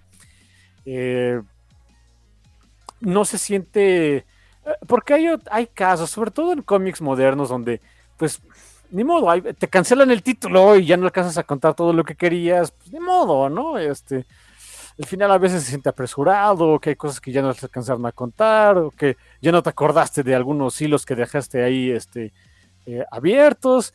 Este no es el caso. Si me preguntara si es para mí el, el cómic menos logrado de Neil Gaiman, te diría que no. Hay unos mucho menos logrados. Eh, ¿Cuál? Eternals. ¿A poco? Eso nunca lo he leído. Mm, mira, un día te, te lo voy a prestar para que le eches un ojo. O sea, otra vez, si yo hubiera escrito esa miniserie de Eternals, también ese sería también otro de mis magnus opus. Pero de ese a, a- a Black Orchid se me hace mucho mejor. Black Orchid mucho mejor planeado. Eternals se me hace como. Tengo que cumplir con Marvel mi parte del trato para este. Para joderme a Todd McFarlane. Ok. Está bien. Mira, hasta 1602 está mejor que Eternals. ¿Es en serio? Sí. Damn. Otra vez, en 1602 siento que tenía algo que, específico que contar, quería hacer ciertas cosas. ¿No es mi cómic favorito de Neil Gaiman 1102? No. Pero Eternals, man, sí se nota como que... mm, y más que sí está en continuidad. Ah, sí, de, de Eternal sí, ese sí sabido que está 100% en continuidad. Ajá, y no, no, la neta no está tan bueno. O sea, y, y- y te insisto, la verdad está mucho mejor Black Orchid, siendo un Neil Gaiman este, eh, más primerizo, que Eternals. Desde mi punto de vista, 100%. ¿eh? Eh, ¿Consideras que es mejor cómic este, o sea, o, más disfrutable? No sé si... No me gusta decir mejor cómic uno que otro, al menos de que sí sea una basofia algunos cómics. Bueno, ahí sí no hay problema, ¿no? Pero... Para cualquier cosa mejor. Em, pero digamos, ¿es un cómic más disfrutable este que 1602? Yo diría que sí. Ok. Sí, yo diría que sí. La verdad, y tú leíste ambos, tú, no sé tú qué opinas. Yo leí ambos, pero no me acuerdo en qué rayos acabó 1602. There's your answer. ok, sí, es, es toda la razón. Si te preguntan qué acabó Sandman, te vas a acordar, ¿no? Sí, es un final. Oh, Dios, qué final. Es, es muy bueno, pero sí es este. Neil agarrando nuestro corazoncito y decir, ya no necesitas esto, hijo, ¿no? Exacto. Si te pregunto cómo acaba o qué onda con American Gods, te vas a acordar, ¿no? Sí. No es tan. O sea, no, no es tan. Eh, heart este, wrenching como, como Sandman, pero es, un buen final, pero también no es el final más bonito del mundo. Aunque para Shadow acaban bien las. Acaban mejor las cosas de lo que yo hubiera pensado. Exacto. Si te, si te pregunto, ¿te acuerdas del final de Coraline? Te vas a acordar, ¿no? Claro. Es- Quizás la historia más que yo he leído de Neil es la más este, straightforward, porque también es para niños. Exactamente. Eh, pero por eso te digo, ¿te acuerdas de 1102? No. There's your answer, dude. Oh, holy shit, tienes toda la razón. Ah, ok, sí, está bien. ¿Tú crees que si, si revisitaras Black Orchid en, no sé, un par de años, ¿te acordarías de qué onda con Black Orchid y todo ello? Sí, hay partes que estoy seguro se me, o sea, se me van a, no, no, no es olvidar, pero las, las empezaría a tener un poco borrosas después de un rato, en particular cuando se enfocan más en los antagonistas. Las partes más, honestamente, más disfrutables es, eh, es ver ese viaje muy interpersonal, muy íntimo de Black Orchid y de Susie buscando, o sea, de quién era Susan y de, y de eh, en relación a Susan, quién soy yo, eh, qué me puede decir una persona este, ajena a mí acerca de mi propia identidad. Son escenas muy disfrutables, muy bien pensadas, muchos conceptos muy padres ahí que mete Neil. Eh, pero la parte de los protagonistas, yo creo que es la parte más flojona del cómic, es... eh, y, no porque no esté bien hecha, sino porque, insistimos, y, y lo dijo mi hermano bien, em, son tan despreciables los villanos que es de, yeah, I get it. Sí, exacto. O sea, no hay más que hacer con ellos, ¿no? Así que digo, yo digo que en, en unos años, ya sé cómo soy, esas partes se me harían un poco borrosas, pero no sé, si- conforme lo volviera a leer me acordaría de, ay, mira esta parte, llegamos a esta parte bonita, ay, mira, llegamos a esta parte interesante, ay, mira, ya vamos a llegar a lo de Arkham. O sea, de eso me acordaría, me voy a acordar toda la vida. Algún día, te lo, te lo prometo y lo hago el compromiso aquí en el programa, algún día vamos a estar haciendo un podcast de X cosa y de alguna manera va a salir Neil Gaiman al colación y te voy a decir, oye, ¿te acuerdas de Black Orchid? Y te voy a, y, a pedir que te acuerdes, qué es lo que te acuerdas. No te digo qué programa va a ser, ni cuándo, ni yo lo sé, pero algún día va a pasar y estoy segurísimo que te vas a acordar más que cómo acabó 1602. De- ah, mira, ¿sabes? Ah, Mira, estoy seguro que sí. Dos, ya, ya- ya nos conozco, o sea, cómo, cómo divagamos en, en programas y siempre sacamos una excusa para hablar de lo que nos gusta. Exacto. Este fue mi programa para hablar de, de New X-Men Academy X. O sea, nada tenía que ver al caso, no, pero eh, total. Ajá, Sneaking in, el little review de, de, este, de Chris Justin Academy X, ¿no? Exactamente, así que eh, ya, ya nos conozco, va a pasar. ¿Sabes qué? Me, eh, así muy rápidamente, ¿cuál es la escena que más me acuerdo de 1602? Y vas a decir, ¿de veras te acuerdas de eso? A ver. De cuando, ¿ves cómo era Nick Fury, no? Que era una especie de, eh, como capitán ahí de, de una fuerza expedicionaria de caballeros medievales. Eh, no me acuerdo exactamente por qué, no me acuerdo exactamente del cómo, pero están acampando y está repartiendo sus raciones. Me acuerdo que sus raciones eran pan y queso. Y eso es lo que más me acuerdo. Ok. ok. Porque hay comida de por medio y porque me gustaba eh, alguna vez en mi vida, tengo una, una, probablemente mi mejor amigo, que es mi segundo hermano, este, él, él estudió gastronomía. Eh, alguna, en alguna ocasión me dio a probar de un pan que hizo, un pan rústico, era para él era el pan más X de la vida. Yo me lo tragué con eso y un pedazo de queso manchego como si fuera este, ambrosía de dioses. Y es algo que tengo muy pegado y por eso me acuerdo mucho de esa escena. Y fue por esa, fue por esa época donde, lo, donde estaba yo leyendo ese cómic, así que mira, más o menos por eso me acuerdo. Mira, el poder del cómic, ¿a, dónde, ¿a qué mundo te llevó, no? ¿Eh? Sí, sí. Pero si me preguntas de qué otra cosa te acuerdas, me acuerdo que Cyclops le decían el. ¿Cómo? De, su, su mirada de basilisco. Me acuerdo de Steve Rogers, que era un nativo americano por alguna razón. Blanco teutón, pero este. nativo americano. Yo me acuerdo que ahí le decían Carlos Javier. A Charles Javier, ¿no?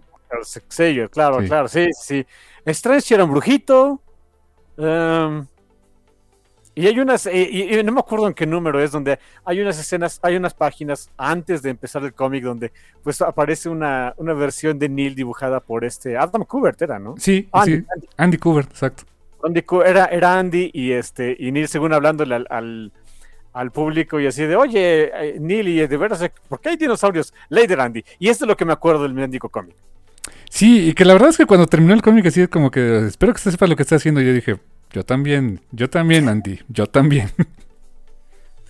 Sí, te, te, puedo asegurar que en años futuros me voy a acordar mucho más de, Black Orchid. Aparte lo disfruté bastante. Y, y, no solamente por el, por el trabajo de Neil. O sea, es, bueno, no es el mejor, es bueno. Sigue siendo un gran, un gran escritor ya desde entonces. Pero aparte el arte de Dave McKean y el, y el trabajo de Todd Klein, pues es, es una pachanga cualquier día de la semana. Tengo que dar un, un, último comentario que esto ya tiene que ver con la, la presentación física de Black Orchid en, en este, la que yo tengo, que es un TPB. Es un TPB silvestre, si lo quieres ver de esa manera. No es un hardcover de lujo con cubrepolvos, nada. Pero vieras qué bonita edición es. ¿Ah, sí? Porque es esos, es esos, o sea, el, el... Para empezar está durito. O sea, no, no es los panfletos esos que hace Marvel, ¿no? este, la, la, portada es como más durita el cartón eh, y tiene un acabado suavecillo. O sea, ¿cómo te explicaré para que te acuerdes? ¿Te acuerdas de un, un, un, libro que creo que también lo tienes? Que es el mundo de Game de este de A Song of Ice and Fire. Sí, sí, sí, sí. ¿Te acuerdas que se siente como, como infladito, ¿no? O algo así, no sé cómo explicarlo. Pero la textura que tiene que es como satinadita. Sí. Algo así. Así está muy bonito, muy, satinadito. Te da gusto tocar el condenado librito. Eh, un empastado muy bien hecho. Eh, papel que no es, no es un glossy como tal, sino más bien es como un este, ¿qué será? Como un cuché, pero no, no brilloso, así horrible, sino como un, un, un mate satinadito.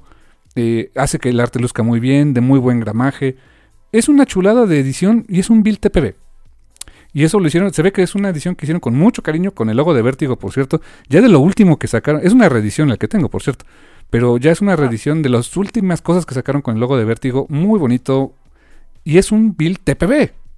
O sea, y es cuando digo, pues de verdad es que DC Comics sabía hacer las cosas, ¿eh? Bien.